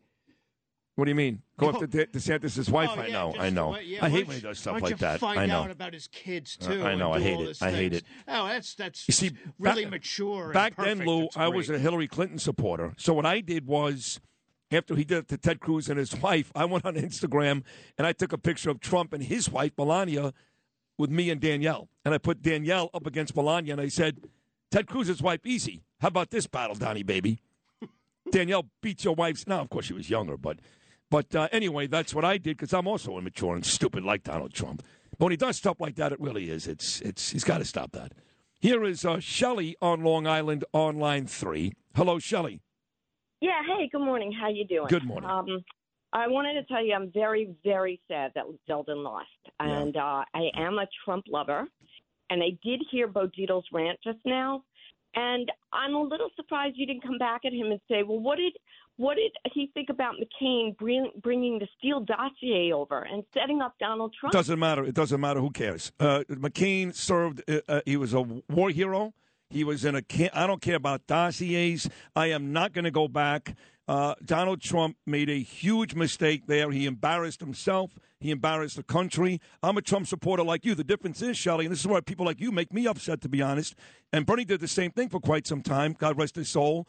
You got to be able to criticize people when they screw up. And for some reason, because Trump gets beat up every day, people like you feel like you can never criticize him. The John McCain thing was a disaster for Donald Trump, an embarrassment. So I don't care about the Steele dossier. Thank you for the call. Thank you. Don't bring up John McCain with Donald Trump. You're never going to win that battle. Even with me, I'm a Trump supporter, Shelley, just like you. But don't ever bring up John McCain's name. That's a, that's a blemish on Trump, no matter what McCain did. Just like, listen, when, when Donald Trump stood in front of the cemetery, Bastille Day in Paris, and started ripping Nancy Pelosi, that was not the time and the place to do that. He does stupid things. He's a great president. He's got the right personality. You don't need a nice guy as the president. You don't need a classy guy. Barack Obama was a classy guy. He wasted our time for eight years. He was an awful president, not bad, awful. You need a prick like Donald Trump. I get it. I love him. I want him to be president again, but don't defend him when he does stupid things. And don't ever mention John McCain. That was maybe the most embarrassing moment in Trump's life, not just presidential run. Steve is in West Milford, New Jersey, online too. Good morning, Steve. Good morning, Sid. Hi there. First of all, let me start off by saying, God, I miss Bernie. I wish nothing but condolences to his family. You, uh, I'm glad to be honest with you, I've been listening to you since you got in here. You have surprised me. I'm glad you came to a realization, and thank God Bernie got you that way. Well, Bernie didn't get me that way. No, no, no. Bernie, Bernie did not. Listen, I love Bernie. I miss, but stop. Donald Trump got me that way. If Donald Trump was a lousy president, Bernie could have talked till he was blue in the face. I would have disagreed. So it wasn't Bernie. It was Trump. I mean, you want to give the guy the credit, give it to the guy that actually did the work. There's a lot of time. Bernie tried to convince me about a ton of things over the years that he was wrong about, including Joe Biden. He ain't going to win. He's not going to run. So it was nice to have a supporter here, yes, but Bernie did not convince me. It was Donald Trump. He did the work. That's listen. I said you were total. Well, you were voted for Hillary the first time. God bless you for that. My point is, Peter King and Bo Dietl. Bo, you changed your party to go run in the city. Cut the crap. he did. He did do that. Peter King is a Kennedy Democrat. No, He he's all a- right. Thank you for the call. Come on, Steve. I love you, but come on, stop that. See, this is where you guys. See, this is where you guys kill yourselves. This is what happens. Hmm. This is it. This is, and I talked about this for years with Bernie. Tried to remove myself from this group. You yell and scream about the Democrats, and then you do and say stuff like that, and you become just like them. Just like them. Peter King is a Republican, but he's a common sense guy. Not everything the Democrats do is bad. I say that. Now, listen, I would never, ever, ever vote for a Democrat, ever, no matter what. Common sense, Demo- blah, blah, blah, blah, blah. I would never vote for a Democrat. But not everything Democrats do is bad. Not everything Republicans do is great. So you don't have to attack Peter King, who had nearly a four decade brilliant career, to prove your point about Donald Trump, which I agree with. Again, for the millionth time, I am a huge, you're going to tweet about this all day. Sid's a phony, he's a liberal. Let me say it again. I'm a huge Trump supporter.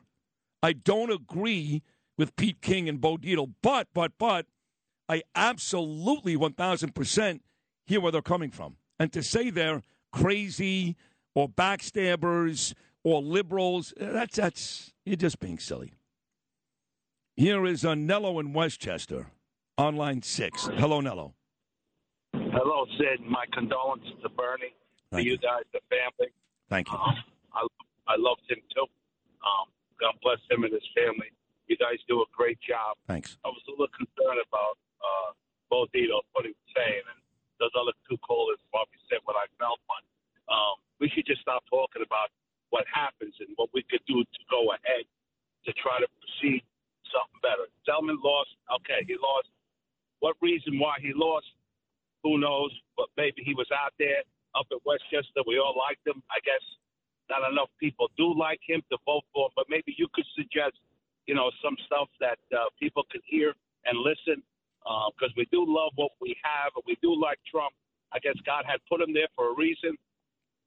Dennis uh, DeSantis is great too. I'm glad he's in.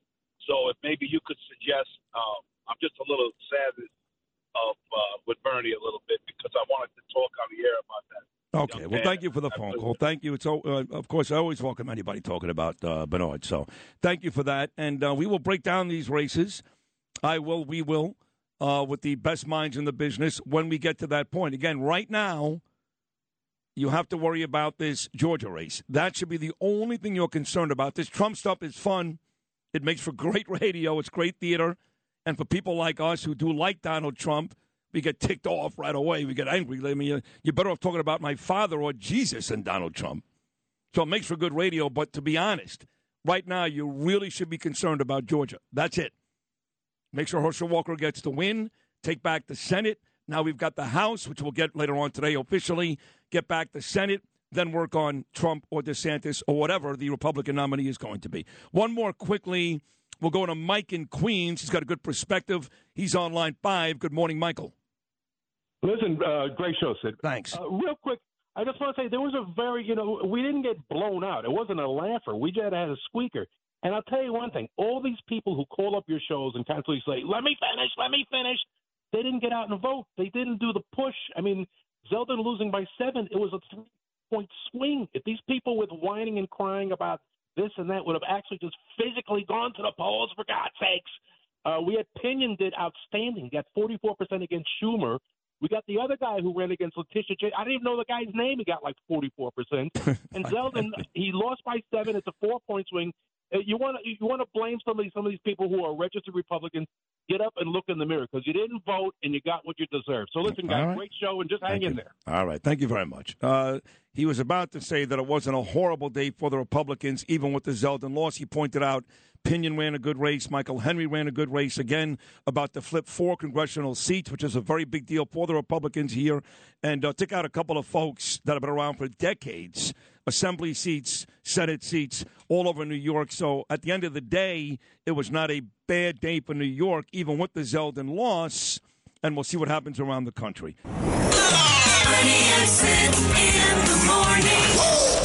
On the Red Apple Podcast Network.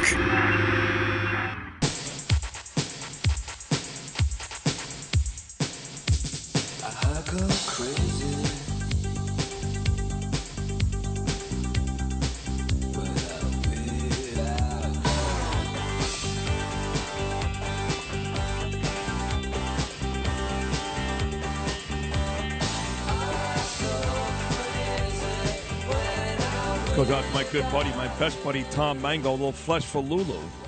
Tommy's been listening all morning. He just texted me. He said, Good show, bro. Been listening to you all morning. Sad day, though.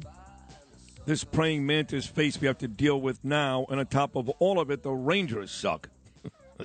oh, Mango. He loves a little flesh for Lulu.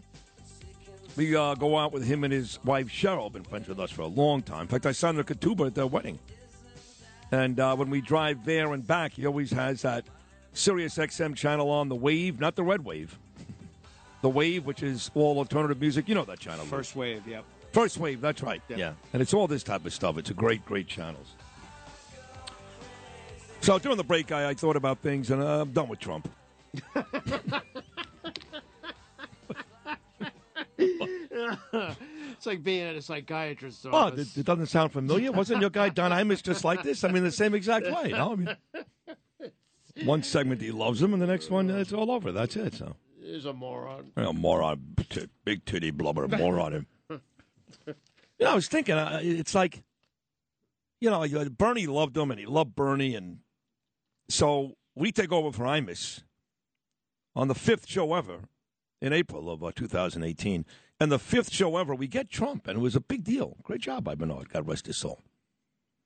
He's never come back. I'm like, hey Bernie, will you stop with this ridiculous loyalty? Like he's on you Hugh Hewitt show like every week. He's on Sean Hannity four times a week. He's on Brian Kilmeade three times a week. He's everywhere, Donald Trump. He was on with us once in six years. Enough with the Donald Trump loyalty. If he loved you so much, I'm being honest, Bernie, he'd come back one more time, one more. So now that Bernie's gone, You're having an I've taken them. Wait, I, I I take the baton and I'm defending Trump all morning. We've got Pete King and Bo Dietl, and I'm telling you, hundreds on my phone, hundreds, maybe thousands, that are telling me, Sid, I love him, but you got you got to move away. And I'm on here still, you know, defending the guy. I'm at an event with his son, Junior, a couple of months ago on Long Island, Steve Latto's house, and I talked to Kimberly Guilfoyle all the time, all the time. But out with Eric and Lara, the whole thing, you know. I don't even think he likes me. He knows I changed after voting for Hillary. I became a big Trump supporter, but I don't think he even cares. So I'm wasting my time with it. but you're you're starting God. to have an argument with Bernard. like I'm sorry. I know, and he's dead. I'm sorry. even- He's not I know. Here for you, Bernie. I'm telling you right. Well, uh, wh- I did tell you. Yeah. it's but kind I've, of funny. I, I've noticed it's easier to win these arguments when, when, when he's when, when he's here. not here. Yeah, when he, yeah. It's easier to win it when he's. I, I, I, I don't understand people who can't, who have to be completely allegiant to one person. Just pick your best friend. or your now. wife, Just or pick- your parent. Just pick anybody in your life like that, your best friend or your wife. And are they right 100% of the time? They're never right. My wife Okay. is never. I'm always right. She's Oh, never right. Okay, well, that's what Danielle was Delete that, about you. please. Please, delete. I'm begging you. Please delete that. Please. I- so God. I don't understand how people just are. Well, I used to yell at Bernie about that. Like, Reichish but, about it. But, but he made the fair point, and he's like, "Look, Sid. At at least he admitted this. I'll give him credit. For a smart guy, he said, I, I, I have no choice because they beat him up every day on the dumbest issue. They'll beat up Donald Trump. That these people feel like they need to run to his rescue no matter what. And I hate to say it, that makes sense. It does make sense because I would go to Bernie. I go, "Hey, Bernie, Vince Lombardi didn't win every game. Pat Riley didn't win every game." right? I mean, the greatest coaches in the history of sports, they lose once in a while. Trump has lost. You know, January 6th, he didn't start it. It wasn't his fault, but he had a horrible day. It wasn't worthy of all these ridiculous, you know, um, uh, Congress uh, meetings and, and, and all that nonsense. Of course not. But he had a bad day. He waited way too long to react, way too long. He had other bad days. He did. You're not perfect, but they won't even admit that because they're like, well, wait a second. He gets beat up every day. What do you want? So you're right. The loyalty seems it's way too much. I don't. Uh, way too much. Baffles me. I don't. I don't know. Well, you don't like him anyway, though. No, so. I did like him though, But not anymore. Well, I don't like. You just pick somebody else, not John McCain. I know that was Why stupid. pick- and then I'm this not on the harp on phone actually talking about a steel dossier. Who cares? The guy, the guy fell out of an airplane, broke all his limbs, was in a POW camp for four years. like it was like in the water, almost d- they beat him up. Yeah. And, then this d- dumb Dora is saying, "Oh, I, I don't." Her like name was. Shelley, not Dora. No, I'm talking about Trump. Oh, he Trump. Did it said about? I don't. You know, this was a very just embarrassing- of things. I know. A very embarrassing moment in my career was, I'll never forget this. So I'm on the Imus show, and it's, um, I don't know, circa 2003. Another situation where, once again, Bernie and or Lou could have helped me, let me out there to dry, you know. So, so, of course, right. So I always sat in the studio with Don and Charles, always. And then the other side of the glass would be Bernie and Lou, you know. And I started out as a sports guy like everybody else, but I'm the only guy, including Mike Breen. And Mike could be the first to admit this, that graduated from just a sports guy to a regular member of the cast. I was on all four hours, and they involved me. I mean, I got involved in conversations with Tim Russert, believe it or not. But once in a while, they would ask me to leave because there was not a lot of room inside the studio. Somebody needed my seat. So one morning, McCain sits in my seat in the studio with, with uh, Don and Charles, you know. And he has his coffee. So I guess when he was in Vietnam, they um they they you know broke every Oh, bone in I, now I, rem- I think I remember this because now I'm looking at your face and it's not going to be. well, you're not going to stop telling the story now. No, I so have you- to. I should stop, but No, so no, guess but, they you're, but you're not going to. they broke every. And by the way, him and I were good buddies. You know, when I got suspended after the Republican National Convention with the Bushes, it was because the night before I partied all night with Norm Coleman, Saxby Chambliss, and I did shots, believe it or not, with John and Cindy McCain. You know that's that's true, by the way, at, at Cipriani's. So My they friend. they broke like every bone in his hand, so he would drink. You know, he couldn't really hold stuff, John. Yes. Yeah. So he would drink his coffee, and you know, stuff would would spill. You know. So he leaves the studio, and I come into the studio with Don and Charles, and there's coffee all over my desk, you know. And I sit down, and I'm just like, oh, well, what, what's with the face? What, what, what, is it? I go, I don't get it. Why does this dumb bastard come in every time and spill coffee all over my desk? So now I've now I've called the war hero a dumb bastard, which is bad enough. Then I got to be explained to by Joe, by I missing. Oh, you guys, you really are a moron. You- broke every. I think I remember Charles's face. He was, Charles was like, mortified. "Oh, my God." And he leaned over and started. Do you know what happened to him? And I'm like, no, what happened? What, what what could possibly be his excuse? Every time he comes in, he spills the coffee. Every time. What could possibly have happened? it was a POW camp, you dummy. Bro, I why, felt- Why does he keep spilling coffee? I, I felt Oh. so bad after. Oh my God! I must apologize to John a thousand times. I'm like, oh, Mr. McCain, I'm really sorry. You Hey, know. my friend, it's all right. it's okay. I mean, at least I didn't say he wasn't a war hero like Trump. That dumb bastard. I'm done with Trump. That's it. He's an idiot. God. Uh, the vetting, over. I'm telling the vetting process for you is going to be phenomenal. That's great. what is his hand shaking? I don't even get this. I can't even sit in this chair. Oh God! Now that you brought it up, it, it was really a very embarrassing moment. I wish I got to take that one back too. Yeah. They mount. They mount these moments. They keep mounting over the years. Yeah, they seem to. Yeah. 1 800 848 WABC. 1 800 848 9222. Well, it's, uh, it's always fun to um, make fun of dead war heroes. Well, uh, Remin- reminiscing. yeah, we'll come back and wrap up this uh, Election Day Wednesday show on ABC. Right. God rest, rest in peace, John McCain and Bernie.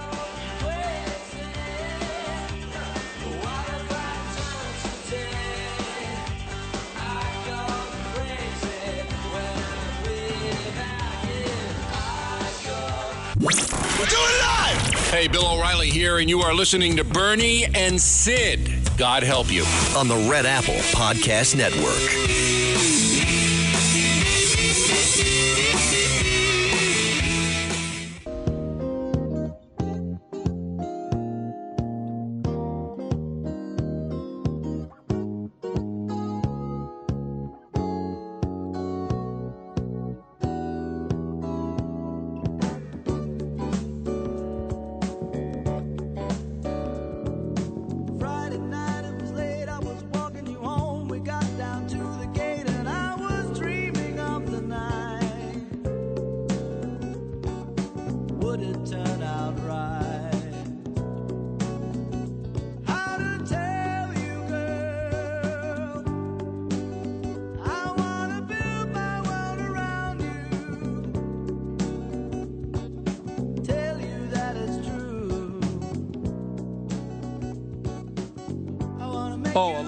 We got oh the show's over. That's it. People want more of me. They keep saying don't go off the air. Please stay on. Brian Kilmeade just invited me to come back on his Fox News show on Saturday night, One Nation, because I guess he likes me and I have nice jackets.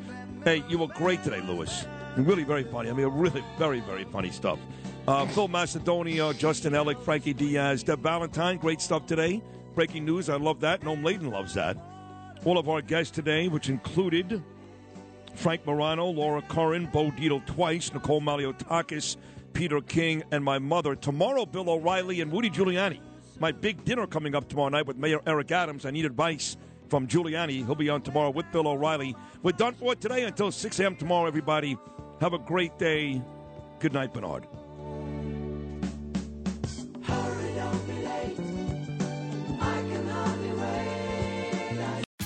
Tax day is coming. Oh, no. But if you sign up for Robinhood Gold's IRA with a 3% match, you can get up to $195 for the 2023 tax year. Oh, yeah. Sign up at Robinhood.com slash boost by tax day to get the biggest contribution match on the market. Subscription fees apply. Investing involves risk. 3% match requires gold for one year from first match. Must keep IRA for five years. Robinhood Financial LLC member SIPC.